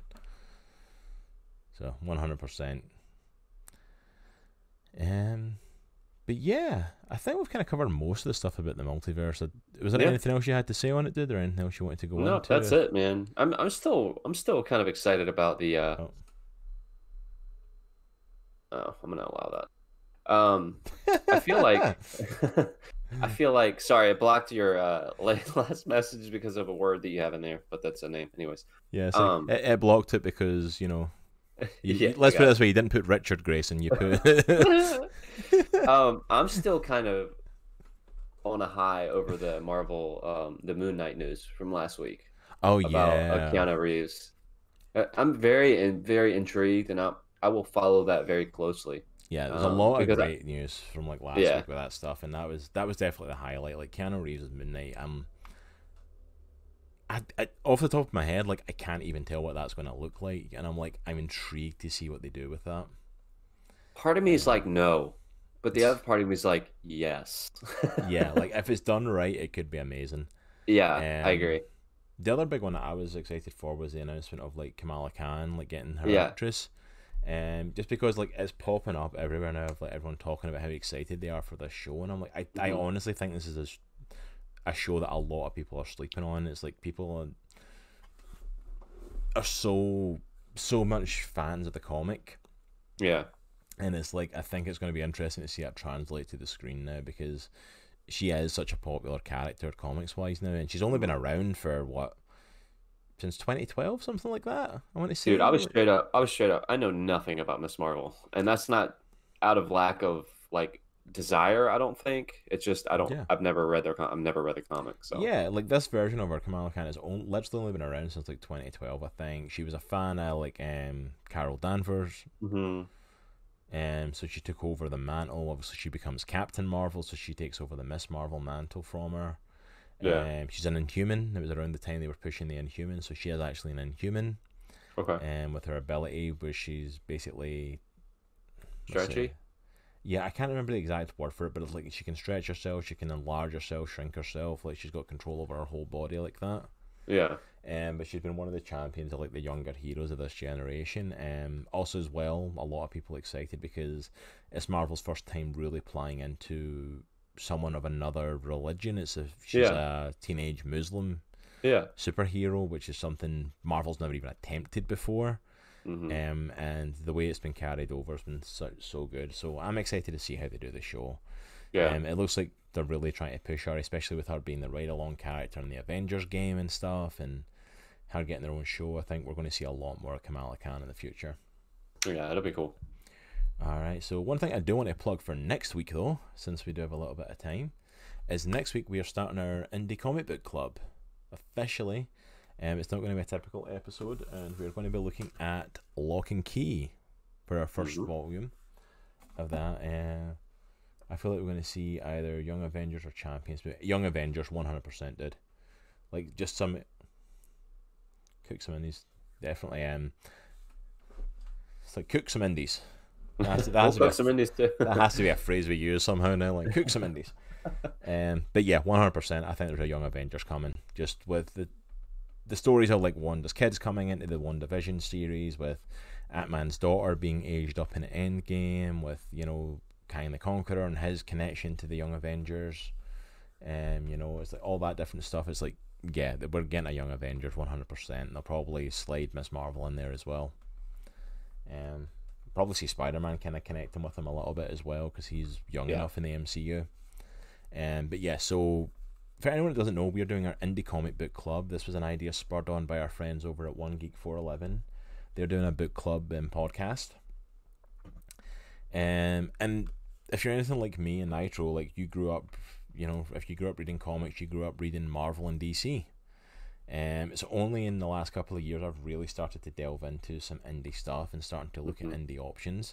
Um, only really since we started the podcast have we really, as Nitro's really started looking at that sort of stuff and understanding a bit more of it. So I thought this would be a really cool idea, um, for us to go ahead and start looking at indie comics and discussing them on the stream and kind of getting a bit more attention to them and discussing these things because there's more to the world of comics than Marvel and DC. And if that's all you're reading, you're missing out on some amazing stories.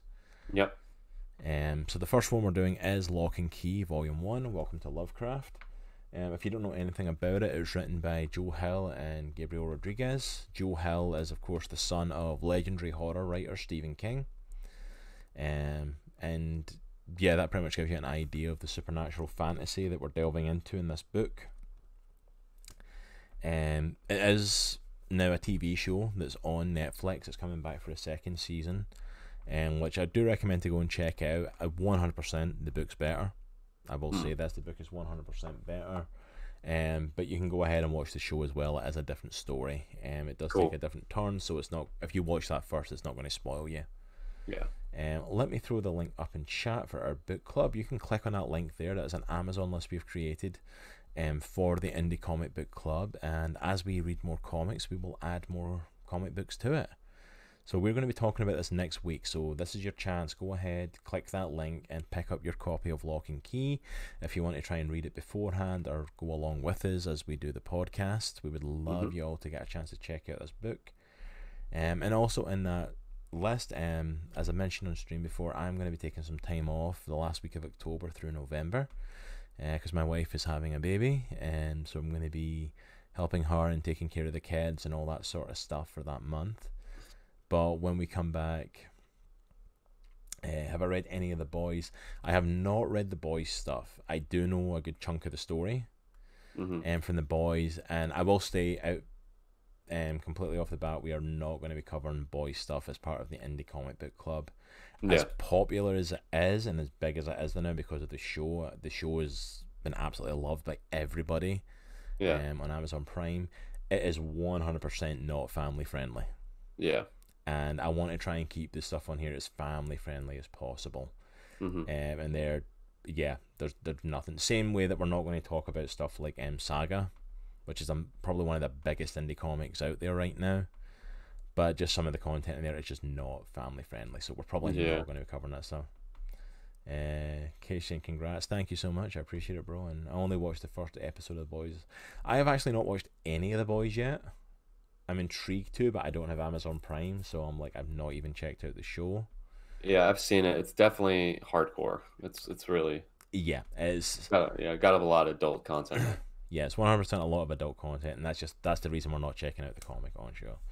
We're just going to say that, yeah, one hundred percent. Like that would, eh, if me saying Jackass is making people think we're going to lose our family friendly thing, then one hundred percent covering the boys is like we are not going to be a family friendly stream. no chance. And if you if you do want to go check it out, you can find links to it on all your good places Yeah. for the boys. It's just something we are not going to really discuss on here, and just for obvious reasons. Like if you go and check it out, I hope you enjoy it. It's like the story of it itself seems pretty cool. It's just the the content is just it's intense. It's Yeah. freaking intense. um, but yeah, so we're going to be checking out Locke and Key for our first one. Um, if you click on the link for the book club, um, we have also put in the book. I'm hoping for us to do in December, just because it's going to tie into Christmas, and that is actually Claus by Grant Dude, I'm so I'm so pumped about that. um, which is basically a, a gritty retelling of the, the mythos of the Santa Claus, and this is this isn't your Rankin Bass like how Santa came to being. Let's put it that way. The front cover's got him wielding an axe and walking about with a wolf, so so it's not your typical everyday Santa Claus. Dude, it's some Um, sweet art, man. I'm looking at it right now. It's yeah, really the art looks great. Um, I bear in mind this is something that's going to be indie comics, so indie comics tend to have a lot more different content in it, and it's Grant Morrison who can push the boundary. I think Yeah. this one's okay. Okay. I don't think it's to that. if it is, we will one hundred percent put warnings for people before you go and pick it up if you're concerned about that. Um, but I think this one's okay, and I think it'd be a cool one to do before Christmas. Yeah, that would be really cool, man. So you can go ahead and click on that link that I put in. I'll pop it in the chat again just because it's the chat's moved a little. Yeah, and Um, while Cross is out, if you guys have any ideas about stuff you want to do, I'll be doing probably some art streams, me doing some comic book art, and also maybe some gaming streams if I can get my stuff together with being able to stream. I don't know what Uh, happened that last time. Dude, I have no time. clue. I have no clue. Just fiery, fiery explosion that day. Yeah. But But yeah, absolutely. Like I'm not going to be here, but that doesn't mean we're going to have no content. Nitro's going to be our man for content for that, and it's just for a month out. I'll be Yeah. back in December. Um, but yeah, you can also keep up to date with us while we're offline before next week's podcast and while I'm out, and by following us on our social media platforms. Um, also, check out any of our previous videos on our YouTube channel everything we've done on here, all previous 24 episodes are archived there, so you can go ahead and check out any previous shows, um, including some amazing topics, some amazing interviews, and some different stuff that we've done on here. mhm. Um, also, if you are Discord inclined, you can go ahead and follow us on our Discord. There's some great conversations happening over there. I am trying to be more active on the Discord. I've been trying to go back in the last couple of weeks every so often and do stuff. And Nitro's fairly active on there as well, so we do try and. We're, we're old men. We don't do the Discord thing that easily, but we're learning. We're learning. Um, and also as well, if you are so inclined and want to support the channel in any way, um, we of course have a Patreon where you can support us for as low as two dollars a month, um, or you can sub to the channel. You can see it in the box below us here. We are still on our road to um 15 subs, which will unlock our second emote spot. We currently have a hype emote. If I throw it in there, which you can use if you are a sub. If you sub at tier two, you also get the Comics and the Cross POW emote. Um, but we're looking to open up the second tier one emote spot um, by hitting 15 subs. So if you want to follow us along that way and support the channel that way, we would absolutely appreciate it. Um, and any money from you guys honestly goes to helping us make this stream better, picking up more stuff to cover as content, getting better equipment, all that sort of stuff. Um, and as Yeah. said before, it's not a benefit. It's not a thing that you have to do to keep the stream going. We are going to keep doing this regardless. It just opens Yeah. up new doors for us. To be honest with you. Yep. It's just just to make the stream that much better. So Yeah. Also, as well, if you want to represent Comics in the Cross and show that you're a member of the Comic Clan, head over to our Teespring store, where we have a variety of merchandise with the Comics in the Cross logo on it that you can see down in the corner below me. Um, I do have a T-shirt for that. I'm not wearing it today, unfortunately. I need to dig it out for um, next week's stream. And then, of course, our last big mention is right above Nitro. Over there is Gamer Grind Co.'s logo and they are of course the official sponsors for us here at Comics in the Cross. They are the number one coffee for gamers. Hashtag on that grind. Um, you can hit that link and head on over to their website and pick up a variety of different coffees, um, different blends, different um, roasts which you can get. There's some that are dark, some are light, some are medium. Some you can get a variety of ways, whatever your tastes are hmm um, and they can get sent straight out to your house. If you want to try a few, you can try a bunch of them. Um, or if you want to just be surprised, like I was, I decided to go with their uh, bundle that sends out a bag every month randomly. So every month I randomly get a different flavor. Um, and honestly, I've not been disappointed by one yet. And while you're over there and you want to grab one, make sure you hit Comics and the Cross and check out to save 5% on your order. And go ahead and throw yourself in a little Comics and the Cross coffee mug as well while you're there. why not? Why not? Right? Why not treat yourself? Treat Yeah. yourself. But yeah, so I think that's all of our shameless plugging. Um, next week, obviously, like I said, we're doing the Indie Comic Book Club, so that's going to be interesting. It's not going to be a typical episode of the podcast, but hopefully something we do regularly every Yeah. other month. I'm thinking probably like every couple of months we'll do another book.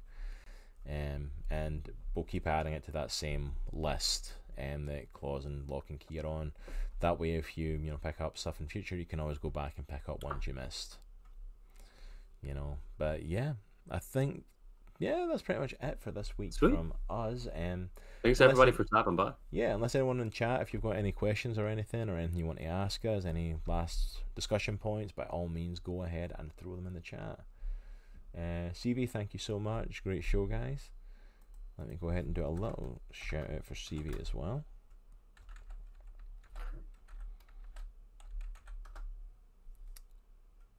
Yep, that one worked. Thank goodness. Um, yeah, CV's a phenomenal streamer. She's absolutely amazing. Probably one of the kindest, sweetest streamers I've probably ever met. She's been absolutely lovely. Um, she streams a variety of stuff. We've been seeing her do a lot of Witcher, seen her do um, a lot of Horizon Zero Dawn, and I believe tonight she's streaming um, Becoming Human. I believe Sunday nights are her Becoming Human nights. Which, if that's a game series you've never played or never watched, it is well worth checking out. Such a cool story. Um, Detroit Becoming Human. That was the full name of it. But uh, do you like know what stroop waffles are? I feel like I'm getting stitched up for something with this one. I'm not gonna lie. I do not know what a stroop waffle is. What is a stroop waffle seal? I've never heard of that before. I feel like we might be getting trolled though. I know. It feels like a troll, and from Seal, he could say it with a, such a straight, calm voice you would never know. Stroop waffles are nice. Like, okay, see, hmm. CVs knows what they are, so it makes me think they're a real thing. But at the same time, she might be. Or joining she's in in the on it. Or she's in on it. Exactly. I'm like, all right, I need to. Okay. Just gonna get me in trouble if I Google it. I'm not even gonna try, dude. Stroop waffle. Oh, that's a stroop waffle. I don't know what that is. Yeah, I do like stroop waffles. Actually, I have not. since you successfully looked it up, I'm gonna have to look. I love the fact you let me test that before you searched it. Thank you. that one's enough. I think. I've had one of those before. Yeah, I've not. I've not had it in a long time, but yeah, I like them. They're decent. I mean, it's not like something off the top of my head. I'd be like, "Oh, that's phenomenal! You have to try one." But yeah, they're all right. Any other questions apart from What a like, way to end the stream. do you like know what strip waffles are? And I'm like, yeah, that pretty much sums up how to wrap up today's stream. Um, Dutch cookie like thing. It's amazing. Eating one right now. I do like them. I've tried them. It's like they're decent. Hope you're enjoying it, bro.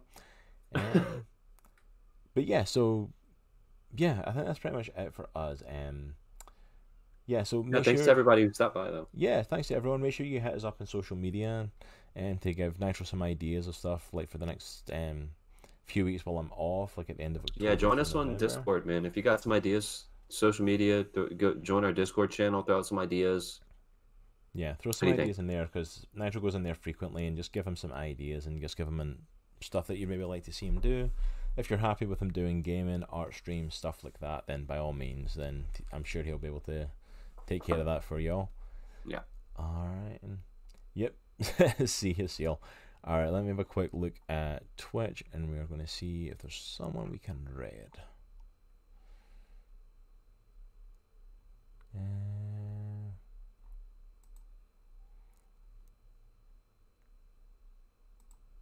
That's the thing with Sundays, like it's usually pretty quiet. If anyone's got anyone in chat that you you know you think would be a good person, by all means go ahead and All right, hold on. Drop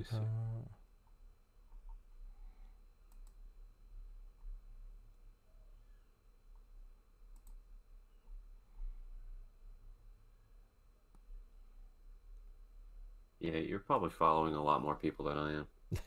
Yeah. I'm actually kind of looking right now through Minecraft stream since that's something we're going to be doing. See if there's someone with low views in that we can kind of Okay, cool. can drop some views on and give some love to. Uh, try to see if there's something exciting. If anyone has any Minecraft streamers, by all means throw it in chat. Chikoro.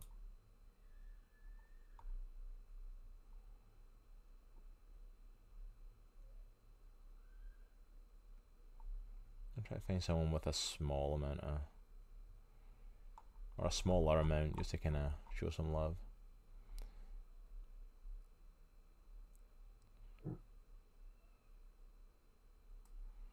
Oh, I think I'm maybe do this person. Let me see.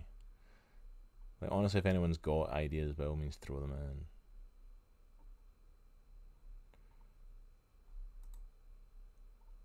Eight viewers, but you got.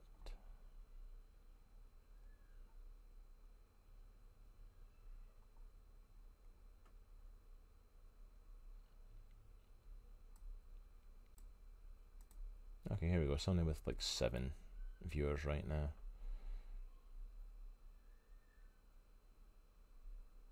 Usually mostly here, sometimes entering the comfort zone, try new games.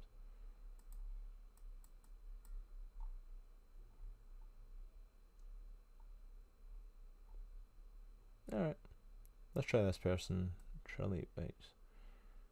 I have no idea this person is, it's just someone doing Minecraft with a low number, so let's go show them a bit of love. So we're going to take a chance on this one, guys. Uh, Jacoro is doing Minecraft. Oh, Oh, Minecraft server. Oh, there you go. There's someone from Seals Jacoro. Let's go and draw that because this person's not actually doing much.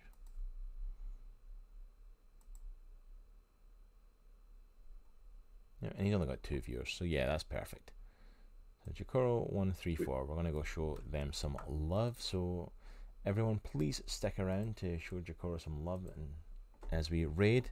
I'm going to head to our ending out screen, but you all have an amazing week. All been amazing people, and we will see you next Sunday. Adios, everybody. Excelsior.